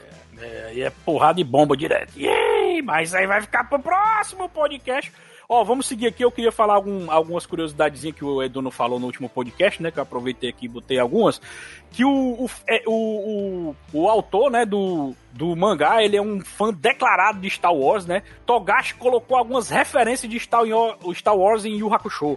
A mais famosa delas é o barulho da espada espiritual de Koabara, a Heiken, extremamente similar ao som dos sabres de luz, né? Então, ele fez essa homenagem aí, e também no decorrer do anime é possível perceber personagens inspirados no Mestre Yoda. Ó, putaria, negado vestido com aquela roupinha do Mestre Yoda, enquanto o uniforme dos guardas que protegem Gandara parece ter sido criado à semelhança das armaduras dos Stormtroopers. Olha só, o caba fãzão de Star Wars colocando isso aí no anime também.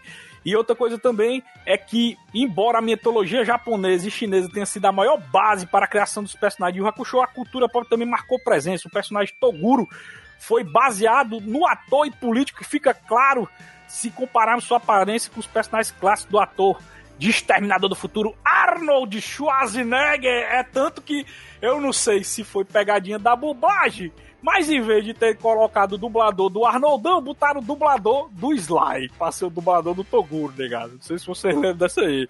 Mas assim, o autor, na verdade, queria colocar alguém parecido com Arnold Schwarzenegger. Então o Toguro é inspirado no Arnold Schwarzenegger, não no Sly, né? Mas na dublagem foram lá e botaram no Sly. Eu não sei se foi proposital ou não, né? Isso aí. Porque na época o Garcia Júnior tava trabalhando demais, né? Aí não.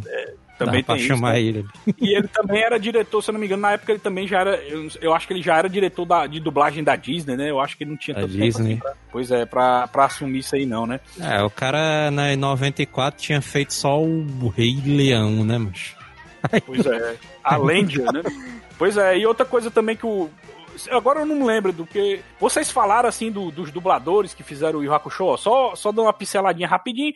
O Yosuke Urameshi é o Marco Ribeiro, que, pra quem não lembra que é o Marco Ribeiro, a maior dublagem dele é o Tony Stark, o Homem de Ferro, era Yosuke Urameshi. O Kurama, né, Joel? também. É, Tom Hanks também.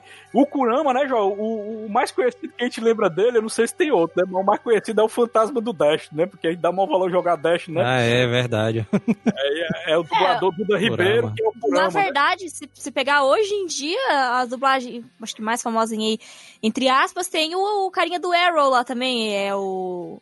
Chama lá, Sim! o Arqueiro Verde, ele dubla o Arqueiro Verde lá também. Ele, É, é Stephen é, não, Amell. louco. Stephen Amell. Stephen Amell, isso. Ele também, ele também é a voz agora oficial do Batman na, desde a nova animação dos 952, é ele que faz É a voz do verdade. Batman. verdade. dele. Kurama é o novo Olha Batman. Gente, Kurama é o novo. Batman, rapaz. Que é o Duda. Que é o Faz a Duda montagem Ribeiro, aí. Faça Ele uma é primo, se eu não me do engano. Kurama com Batman. Né? Eita! Pior.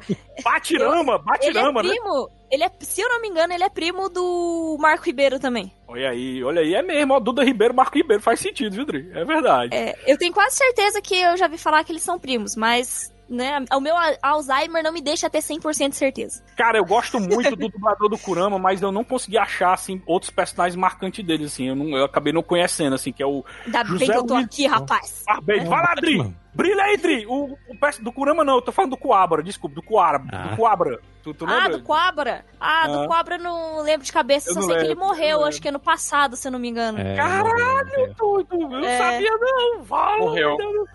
Morreu. Outro, o- outro dublador que eu acho massa é o Teve dublador muitas homenagens pra eles sobre a. É, teve muitas dublagens pro dublador do Quabra sobre a flor de cerejeira. Foi bem bacana. É, Nossa, sabia não, ó. Pois é, o outro, outro, outro dublador também é o Cristiano Torreão, que dubla o Riei, né? Que eu também acho muito massa a voz dele. E é invocado que o dublador não tem nada a ver com a aparência do Riei. O dublador é, é cheião mesmo, carecão, não tem nada a ver com o Riei, mano. O dublador do Riei, mas ele dubla. Ele é o dublador Leonardo do Leonardo DiCaprio. DiCaprio. É o mesmo dublador do Leonardo DiCaprio? Que foda, Sim, É. sim, sim. Massa, mano. Porque o dublador Depende Leonardo do filme, né? Porque a, Na maioria. Leonardo DiCaprio Na maioria muito. é. Na maioria. É maioria. É, na maioria. É o chamado boneco, Vou né? falar Leonardo pra vocês que eu não é lembro de um filme com o Leonardo com a voz. Aquele, ó, Não lembro aquele, filme que, que, que- aquele filme lá que tem o Mark Wahlberg, o Matt Damon lá do... Os Infiltrados, é Os com ele. Infiltrados. os Ele que dubla. infiltrados. Eu acho, É, eu, acho que, eu acho que o Jack de Titanic é dele também, viu? O Jack, O. Jack é, o Jack também. É. É. O, o coisa lá, o, a origem também é ele. Nossa, é muito foda. Isso, esse a origem também. cara. Nossa, esse filme é muito Origem. bom. Muito bom, Esse meu filme é sensacional. O Diamante de Sangue também é ele. O, bom aquele também. lá do, do Homem dele com o Homem-Aranha lá também é ele. Show. É só dublador foda, É, mano. eu que não presto atenção mesmo. Olha aí. Pois eu é, lembro que vocês. Eu, eu me lembro Edu, que vocês elogiaram muito as frases da dublagem, mas não falaram dos dubladores. Eu estou complementando agora aqui na nossa pauta os dubladores de Yu Hakusho, que são fodas demais, né? Por isso que eu Mas gosto assim- do Samuel, tá vendo só? Esse rapaz É. dá valor. Eu complemento, eu complemento, eu complemento o que, o que, não, foi, o que não foi falado. E aí, pessoal, tudo bem? Aqui é o Team Blue. Não deixe de entrar no nosso grupo do Telegram. Lá a gente fica fazendo nada o dia todo, inclusive conversando com vocês. Abraço! Mas aí, negada, vamos fechar o podcast com as nossas despedidas. e notas para essa saga do Yu Hakusho, começando por Eduardo Filhote, o amante de Yu Hakusho. Vamos ver que nota que ele vai dar. Ah, eu acho que essa, essa, essa, essa é uma mornada, apesar dele ser um arco muito bom, então ele não fica no, no 10-10 do anime, ele fica com 9,5. Só porque ele dá uma mornada assim mais excessiva. Não, 9, porque tem a falha do Sensui. Tem esse Eita, erro de nove! Sensui aí que é meio grosseiro. E Mas aí dá relação, 9. mas em relação às suas despedidas e considerações finais, garotinho, o que é que você acha? Foi, foi bem válido a gente falar dessa saga, apesar de, de eu não contribuir tanto, porque a minha memória é horrível. A da Adri ainda. Eu acho que a Adri ainda contribuiu mais que eu, eu acho que a Adri ainda lembrou mais que eu. Só um pouquinho, só um pouquinho mais, tá? Ah, é, né? Ó, Yu Hakusho é sempre um anime que eu vou adorar revisitar sempre que for possível, sempre que a gente puder comentar. Foi bacana relembrar aí alguns pontos, algumas coisas que até eu tinha esquecido, porque essa, essa saga eu meio que pulo ela também, já vou direto pros Três Reis. Aí, tá ligado? Mas aí foi bom relembrar algumas coisas também e bater um papo. Muito bem, Joel ajudou. Foi Olha massa aí. também ter aí a presença do, do Joel. É. Prazerzão aí, meu caro. Muito obrigado aí, muito bem-vindo aí, valeu pela companhia. Pois é, Joel. Ó, vamos puxar aí as, as despedidas, considerações finais, mas antes da nota do Joel e as despedidas considerações finais, eu queria, por favor, que o Joel faça um jabazinho do Azileitor, garotinho, pra negada conhecer, né? Quem não conhece, a chance é agora. Fale aí, Joel, sobre o Azileitor. Exatamente. Azileitor é um site de humor, né? E curiosidades lá da, da gente aqui do Nordeste, né? A maioria dos participantes é daqui do Ceará, né? O Samuel, que é daqui também, estou lá, né? estou Tem o lá, estou Jota. lá. É, o Manel. Eu sou, eu sou lá- quase a Hermi... Viu, viu, Joel? Eu sou quase a Hermione. Eu tenho um vira-tempo que participo de três podcasts ao mesmo tempo. Eu sou tipo a Hermione. E lá Cara a gente faz. É. E lá no Asilo a gente faz vários temas, né? Vários é, episódios diversos de podcast. Faz lives lá na Twitch também, né? twitch.tv barra Asileitor. A gente vai sobre vários assuntos, né? Assuntos curiosos, assuntos de comédia, né? Assuntos de animes, Cotidiano, né? Mistério, É. Joel, a gente adora mistério, né? Tem que mistério, cara. A gente tem um epi- episódio lá Fala, fala desse da episódio. Baba Vanga. Esse episódio, que foi o Azila Cast que a gente fez da Baba Vanga, que é uma vidente que descobriu, ela fez previsões até o ano de 5.700 e tanto. É, mano. E, a gente, e o legal é que nesse podcast, Dri, a gente viaja no tempo através das previsões dela. A gente vai até no ano 5 mil e eu sempre falando, Joel, macho, esse ano aí a gente já morreu. Aí o Joel, dá pra segurar, dá pra segurar. E eu, É. não, mas a gente tá só. É eu vou engraçado. sobreviver. O Samuel aí disse que já morreu, mas eu, eu sobrevivi. né? Então pronto, ó, a gente recomenda aí Azileito, é muito divertido, porque a gente sempre dá, traz aquela ótica cearense, aquele humor cearense, e a gente sempre se diverte, tanto em temas nerds, né, João, que gente, às vezes a gente traz como temas cotidianos, então confere lá, Azileito. Dri, por favor, suas coisas. Ah, não, o Joel tem que dar a nota dele, Joel. Vamos lá, de 0 a 10 aí Ixi. pra saga do Tetui. É 10, claro. É O Joel é fã demais, mano. Nota 10. O bicho não tira nem um ponto, mano. O bicho é fã demais, viu, mano? Não, Olha eu, aí. eu gosto, nada. mano. Eu gosto porque é uma saga que, é, assim, nos animes, né? A, a gente tá assistindo nesses animes adolescentes, assim, né? De porrada, Dragon Ball, né? E tudo. Tem que ter porradaria direta, né? Só que quando o anime ele coloca o além, né? Do que isso daí, né? Coloca um- umas partes interessantes, né? Assim, de, de briga mental, né? Do Kurama contra o cara do xadrez lá, o cara dos enigmas. Aí os caras contra o menino dos videogames. Que é uma, uma coisa que não tem tanta porradaria assim, mas que é uma coisa mais cerebral, né? Assim, os caras colocam é, uma, uma solução inteligente, assim, que não seja só um poder mais forte que o outro. Aí eu acho legal, assim, né? No, quando os caras fazem isso nos animes. Né? Outra, massa, outra E coisa não- massa que eu acho do Yu Hakusho que a gente nunca comentou é que ele não tem tanto esse negócio de ficar repetindo o golpe. O Yosuke sempre aprende golpes novos, ou então ele evolui o golpe que já tem, né? Porque no Cavaleiro do Zodíaco sempre tinha isso, né? O cara morria dando meteoro de pegos. Tinha um golpezinho novo aqui acolá, mas sempre tinha a porra do meteoro de pegos repetindo direto, mano. Eu ficava indignado. É. Pô, mas esse bicho nunca aprende golpes novos, não, mas que diabo é isso aí, mano? Só repete o mesmo golpe, né? O, E às o- vezes, né? Às Até vezes com a armadura o, de ouro. o- É, tá com a armadura de ouro mesmo. Yusuke, né, e o time Uramesh aí ensinou pra gente que às vezes, né, pro cara ganhar uma luta tem que se ganhar na pilantragem mesmo. ali. Pilantragem do Pra ter que ser, pra ter que ser pilantrão. Olha aí, E o muito Suki bem. mostrando o já. jeitinho brasileiro. É, jeitinho brasileiro, isso mesmo. A, a malandragem brasileira. Mas, Dri, falando em malandragem, agora com você, garotinha, botando o podcast que zoa todo mundo, vê que a negada tá fudido, lutando lá, quebrando, mas ainda zoa o caba. Mas, Dri, vamos lá, você não gosta da saga Sensui, eu quero ver isso em notas e, é claro, a sua despedida do podcast de hoje. Então, só, só de constar que eu já nem lembrava metade da saga, já dá pra ver que eu não sou muito fã, né? Mas tudo bem. Ah, eu lembro que na época que eu peguei pra assistir, que quando passou no Cartoon, eles não passaram inteiro, se não me engano, pelo menos não até na época que eu assisti.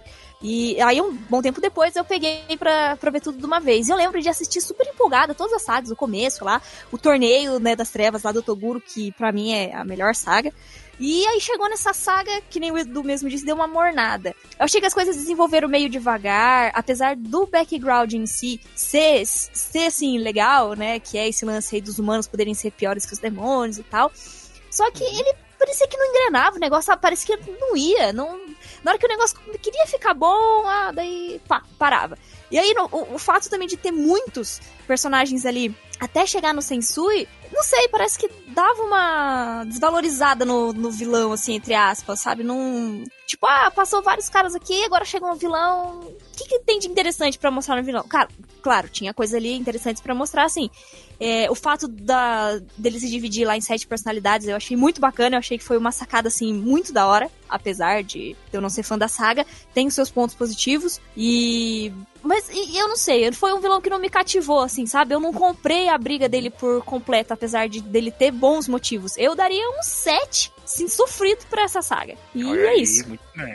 Gostei, gostei da seriedade. minhas-. E, e, pra, e pra minha despedida final, eu só queria dizer que arigatou gozaimasu.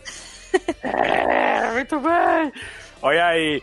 A, é, a gente já viu aí a nota do Edu, do Joel, a sua, é agora a minha. Seguinte, ó, essa saga, galera, eu realmente confesso pra vocês que eu tô que nem a Adri, não lembrar muito dela. Eu, eu acho que assisti no máximo duas vezes essa saga aí e realmente estou devendo de rever todo o Yu Hakusho.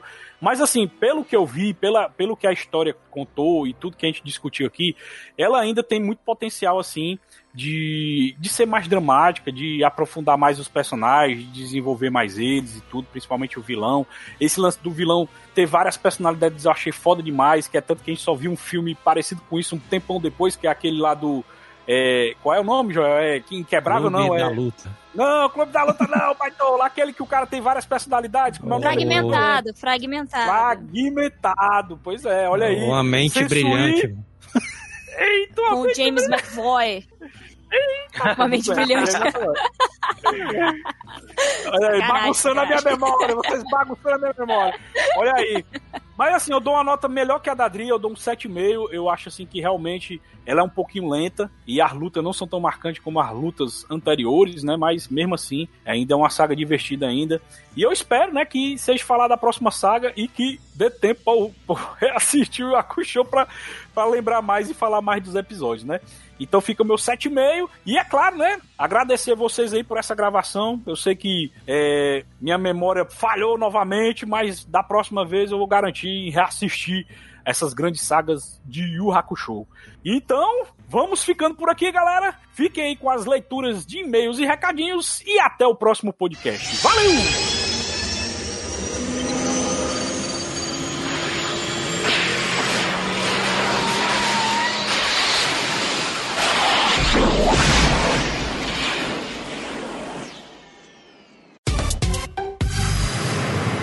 E-mails e recadinhos.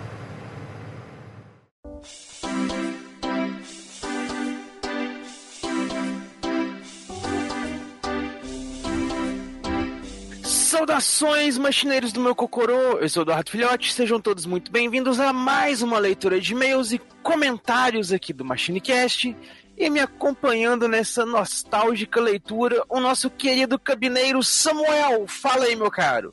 E aí, grande Edu, e hoje eu estou aqui para ler os e-mails e amarrei a faixa vermelha na cabeça, compadre. Que é tanto e-mail que o cara tem que ser que nem um rambo. Tem que sair limpando tudo. Doido. Eita, achei que você ia sair dando Hadouken, faixa vermelha. É mesmo, ó. É mesmo, Edu. É mesmo. O, o Rambo é, é o Rio, é o Rio, é o Rio dos Brucutu, né? É o Rio dos Brucutu.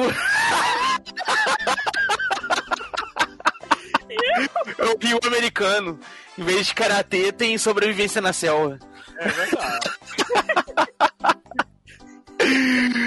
Mas então é isso aí, galera. Antes da gente começar aqui a fazer a nossa leitura, deixar aquele grande abraço aí pra galera que tá nos acompanhando ao vivo lá no grupinho do Telegram e também pros nossos queridíssimos assinantes lá do PicPay, lá do Padrim, que estão contribuindo com a gente, ajudando a pagar nosso salário e impedindo aí que o Taylor se... Apesar de que não, porque o Taylor é um burguês safado. Mas impede o Flavinho de virar um ex-sobrevivente das guerras nostálgicas perdido pelo Rio de Janeiro aí, sendo confundido com bandido. Então, ajuda a proteger o Flavinho. Eu achei, Ei, Edu, eu achei engraçado uma vez que eu fiz uma live do Cabine, mano. Aí o, o Tiblu mandou um superchat de 5 conto. Aí o Flavinho embaixo respondendo: Tiblu, o diabo é isso, Tiblu? Tu paga o superchat de 5 conto, tu paga o meu salário, mano. Já vem isso aí.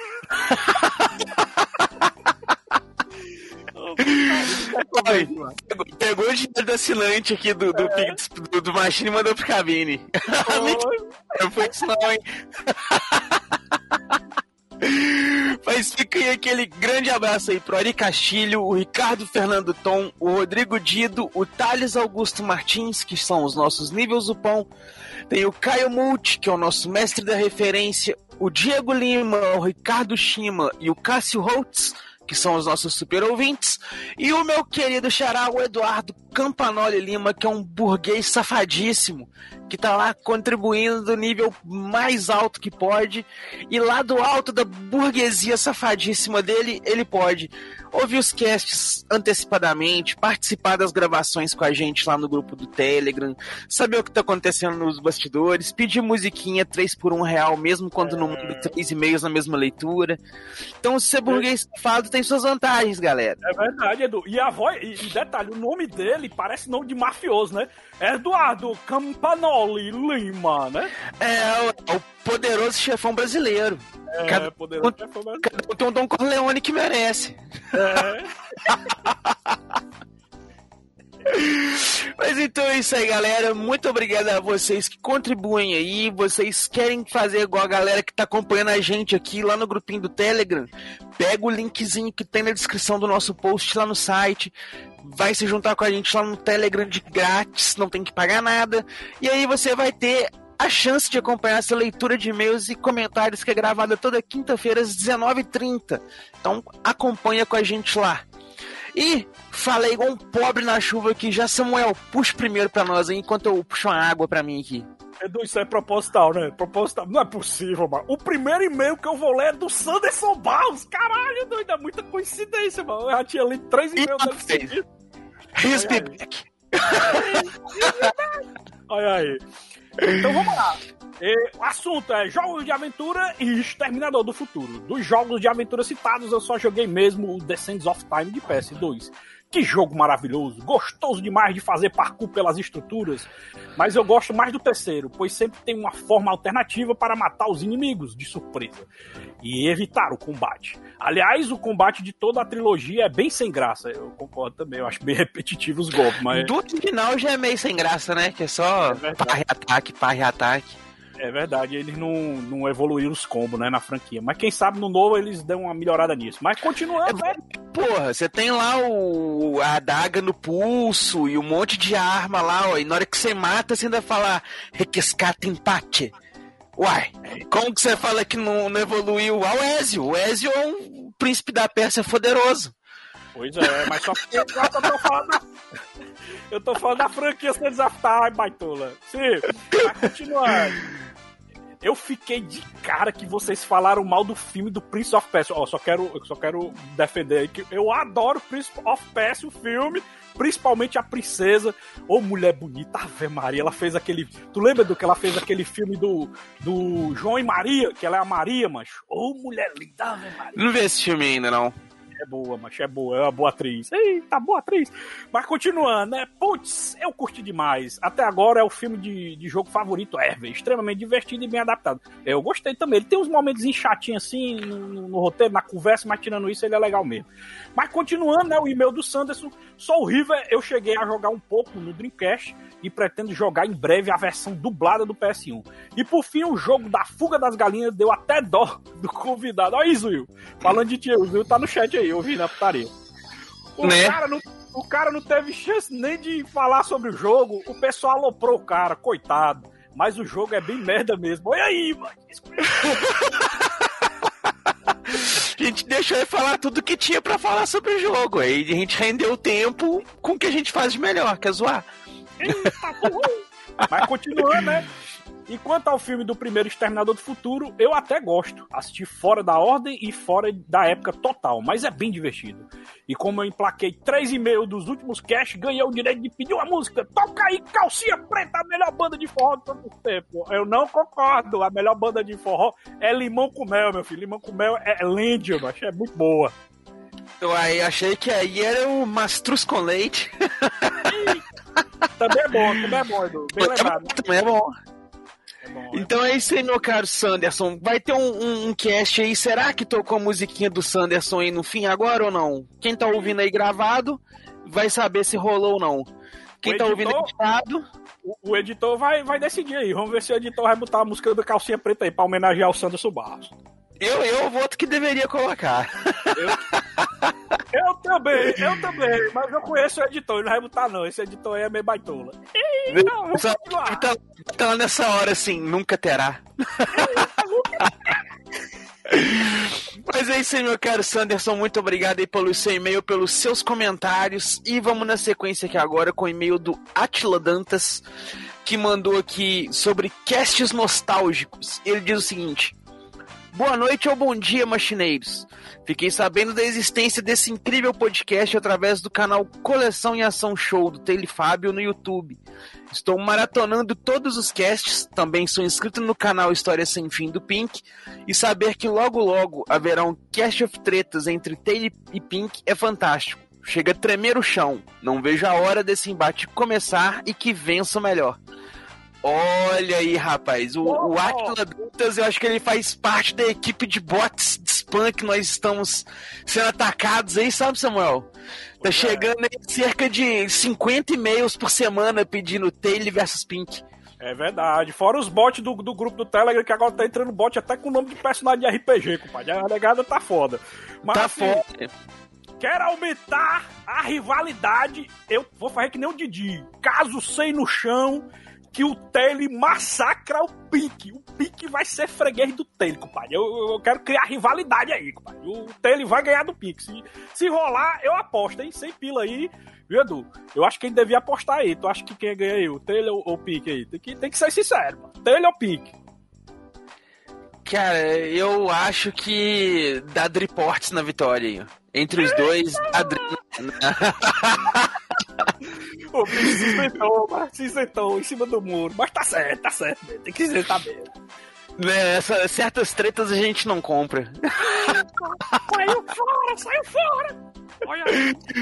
Mas aí, muito obrigado, meu caro Atila, que provavelmente deve ser um bot, mas porque a gente recebeu vários e-mails. Inclusive, aí, teoricamente, a gente recebeu e-mail do Peter Jordan, do Ei Nerd, do Léo e do Miguel, do canal Piuí, é, do André Bedene, do, do, do canal. Do, do canal agora Andrei Bedene, né? E saímos ganhando aí vários e-mails de youtubers aí, cara. Eu suspeito que sejam bots. Mas. Olha aí, que massa, mano. Vai saber. Youtuber. Youtuber bots mandando pra gente, mano. Olha aí que, que, que, Né? que, que honra, né? Que honra a gente tem. Nova facção dos Transformers. Eles se É. re... os Autobots, aí viraram os Autobots. Eita. Eita, bom, depois dessa vai lá, Samuel, o próximo aí. Vamos lá. Próximo e-mail é do nosso ouvinte mais antigo, a Lândia, né? O, a, me- a lembrança, né? O, o Caba que, que, que é o nome, é, lembra do Big Bang, né? A lembrança 6, o Caba tem uma memória incrível, que é o Marco Velho. E o assunto, é claro, que é Rambo. Fala, Machine Casters! Fazia um tempo que eu não mandava e-mails. Bem, Rambo 1 é um filme bem bacana e denso. Eu ainda gostaria de ver um filme adaptado conforme o livro. Rapaz, eu acho muito difícil. Apesar do Stallone ter acertado em não matar o personagem, a franquia Rambo, de longe, é a, é a maior e mais longa franquia de heróis Brucutu. Um abraço a todos. Cara, com certeza, Rambo é incrivelmente a franquia mais antiga de Brucutu até hoje e sobrevive até hoje. E, e eu ainda aposto que se o Sly tiver vida daqui a 10 anos, ainda vai ter mais um Rambo aí, do Rambo 6. Ah, vai ter, com certeza. Ele ainda faz ainda. Se ele não fizer um crossover aí, né? O Rambo com, com algum outro testosterona dos anos 80. Só, Que ei, é Edu, só não pode. Edu, só não pode correr, porque o pobre rei do Stallone tá cheio de artrite. O pobre rei corre todo guesma, pobre rei. É. Às vezes ele faz uma coisa, tipo, assessorando o, o, o novo jogo do Predador, tá ligado? Predador volta pra terra e junto o Rambo, o Sargento Duke, todo mundo lá, assim, só pra dar. É, faz isso, esconde assim, não sei o que, dando suporte lá. Tipo o, do, o filho do Will Smith lá no, no, no filme da Terra. Depois da Terra. Doideira, doideira. Sem o- ó, vou vender roteiro pro cinema, pro Hollywood. Já fiz um roteiro bacana, aí, melhor do que todas as sequências de, com o Predador depois do Predador 2. né? Doideira, doideira. Ia ser massa, ia ser massa, porque o Predador depois do 2 é, é- é só decair, né? Então. Só tem. então, Tá. Ia ser doideira. Traz aí o Sly, Rambo versus Predador. Eu, eu voto nessa, nesse crossover aí, ó. Mas é isso meu caro Marco Velho, muito obrigado aí pelo seu e-mail. Como sempre, comentando bem. Só rapidinho pra você ficar sabendo aí, seus outros e-mails estão guardados aí para as próximas leituras de e-mails, para seguir a regra do Team Bully de ler um e-mail por, lei, por ouvinte por leitura. Mas tá na lista aqui, beleza? Que o Marco Velho mandou mais dois e-mails aqui pra gente também. Então, ficou Ah, guardado aí. Olha, tá ouvindo nessa, Anderson Barro? Não vai mais ter esse negócio de 3,5 num- num- numa leitura só, não, viu, bichão? É, aproveita enquanto pode pedir a música aí, ó. Isso mesmo.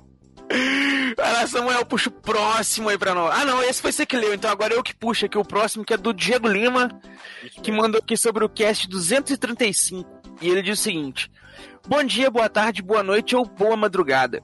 Espero que este e-mail encontre todos bem. Como a maioria dos brasileiros na década de 90, conheci primeiro o Rambo 2. Acredito que o Rambo Programado para Matar foi o último da trilogia original que assisti. Não entendi ou gostei muito do filme da primeira vez que assisti, mas hoje em dia eu acho um excelente filme. Quando o Coronel Troutman fala que veio salvar os policiais do Rambo, dando a dimensão da periculosidade do Rambo, que cena. Você guri pensando, caramba, esse cara sozinho consegue matar todos eles. A carga dramática desse filme é incrível. Ainda bem que o Stallone alterou o roteiro. Seria muito desperdício matar o Rambo nesse filme. Poderiam matá-lo no 3. Assim não sairia o 4 e 5, que na minha opinião não são bons. O 4 é até legalzinho se forçar muito a barra. Valeu, galera. Até a próxima. Aí, meu caro Diego, aí com suas opiniões. Cara, é questão de sequência.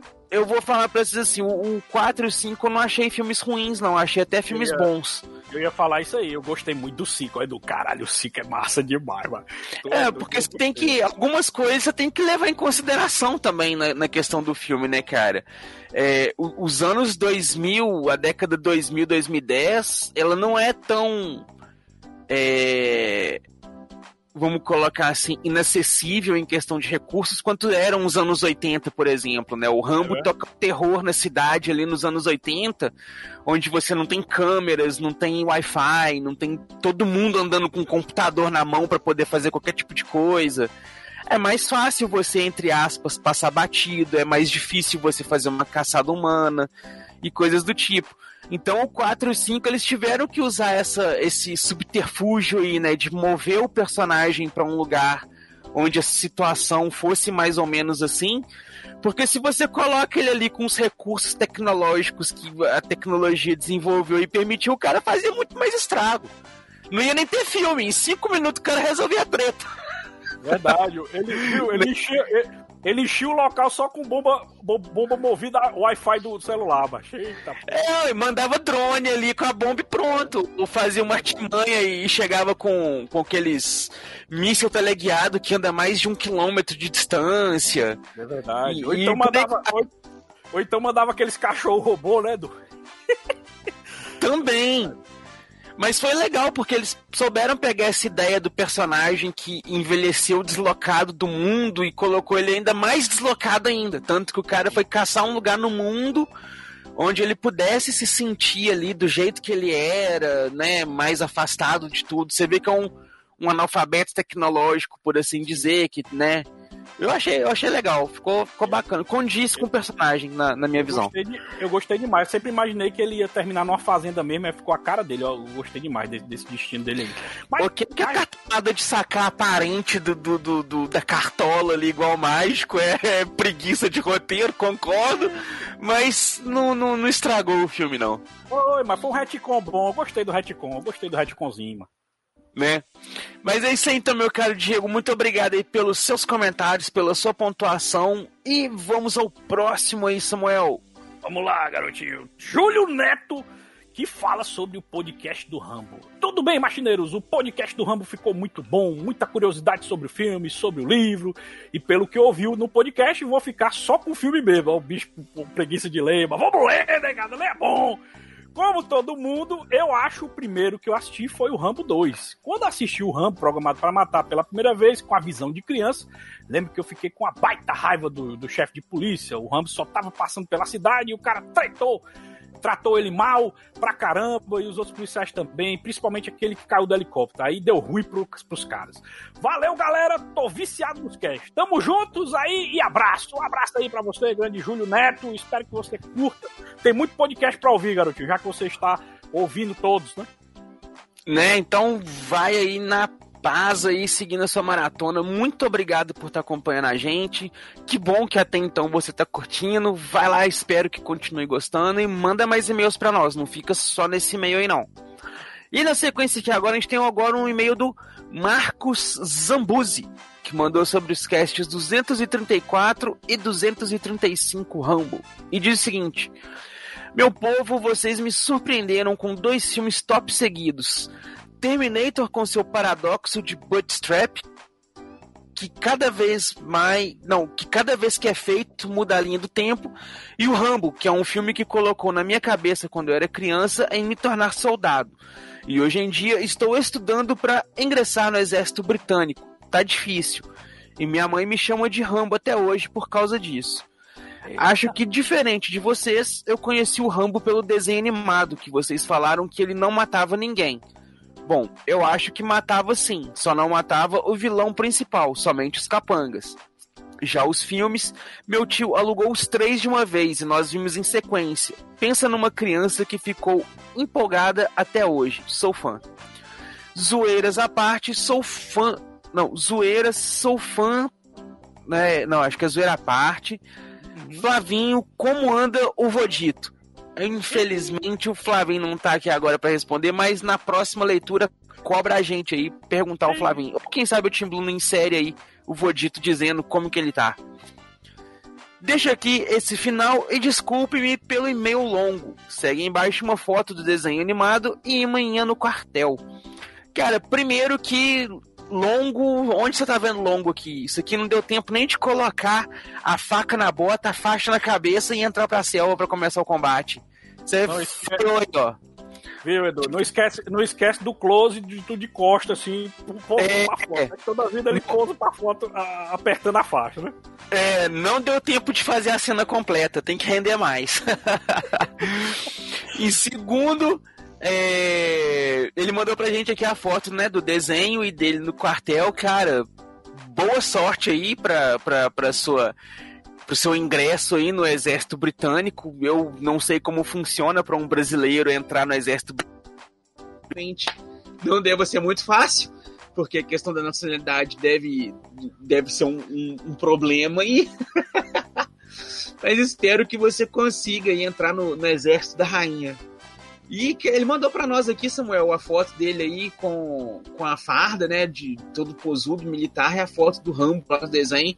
Bem bacana aí, parabéns. Segue a carreira aí, segue o que gosta, faça o que gosta, que esse é o segredo da felicidade, a gente fazer o que a gente gosta. Show, garotinho. Manda bala, manda tá bala. gostando aí. E é isso aí, galera. Com esse e-mail, então, do Marcos Zambuzi, nós chegamos ao fim da leitura de e-mails e comentários. Mas vamos agradecer Mas é isso tá aí, no então, galera. aí, né? Muito obrigado a todo mundo que nos acompanhou até aqui. Mu- Muito obrigado mesmo a galera que estava nos acompanhando aí no grupinho do Telegram. Né, o Ivan Luiz Lira, o Carlos Souza, o retardatário dos games, o Diego Lima, o Zuil do podcast Bagulho da Vez e o Zaca Fox. Quem quiser fazer igual essa galera aí, faz igual eu comentei. Pega o linkzinho que tá na descrição do post. Você vai se juntar a nós no nosso grupinho do Telegram. E toda quinta-feira, às 19h30, tem a gravação do podcast lá ao vivo. Então é isso aí, galera. Perdão pelo áudio ter falhado aí no final. Vou tomar providências aí para ver se os padrinhos aumentam pra gente poder comprar mais equipamentos pra galera. Eita! E nos vemos aí na próxima viagem no tempo. Valeu! Falou, negádios!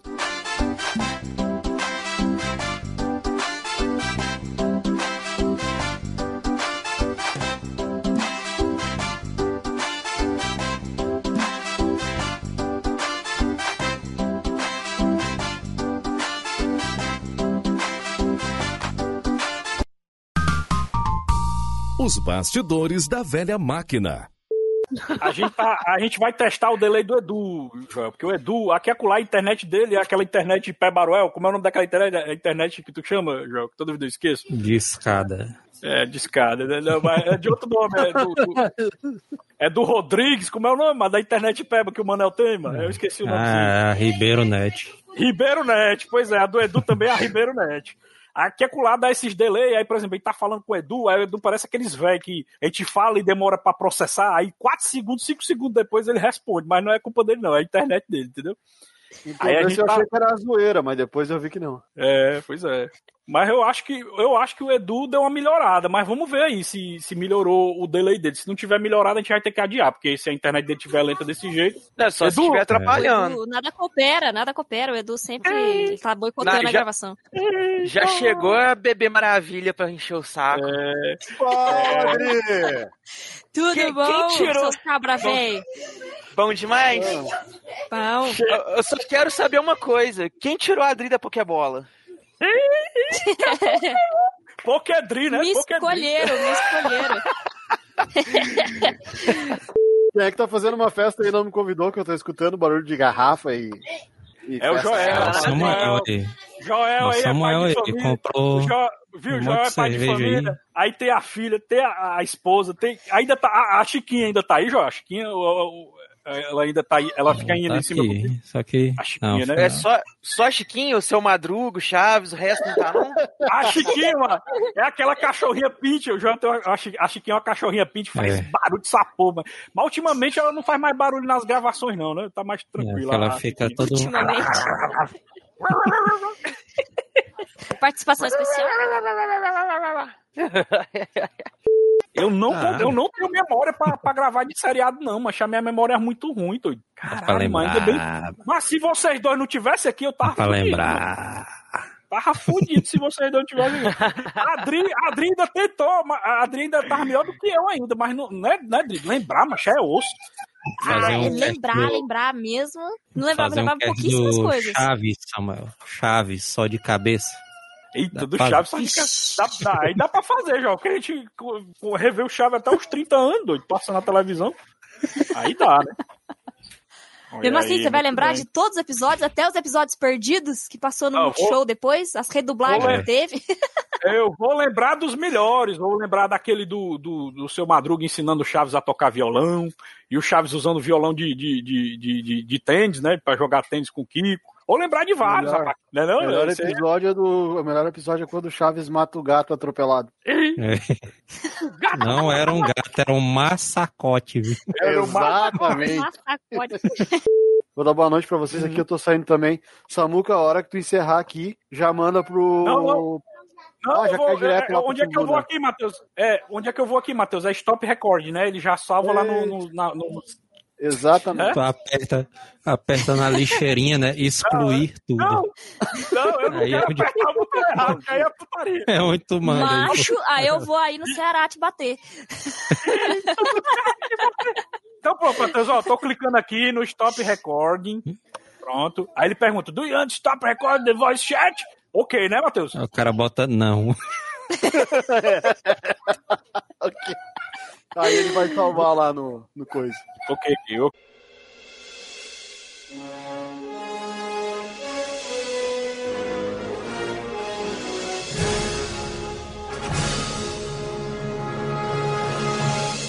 Estamos encerrando mais um MachineCast. Se você voltou no tempo, mande um e-mail para contato@machinecast.com.br.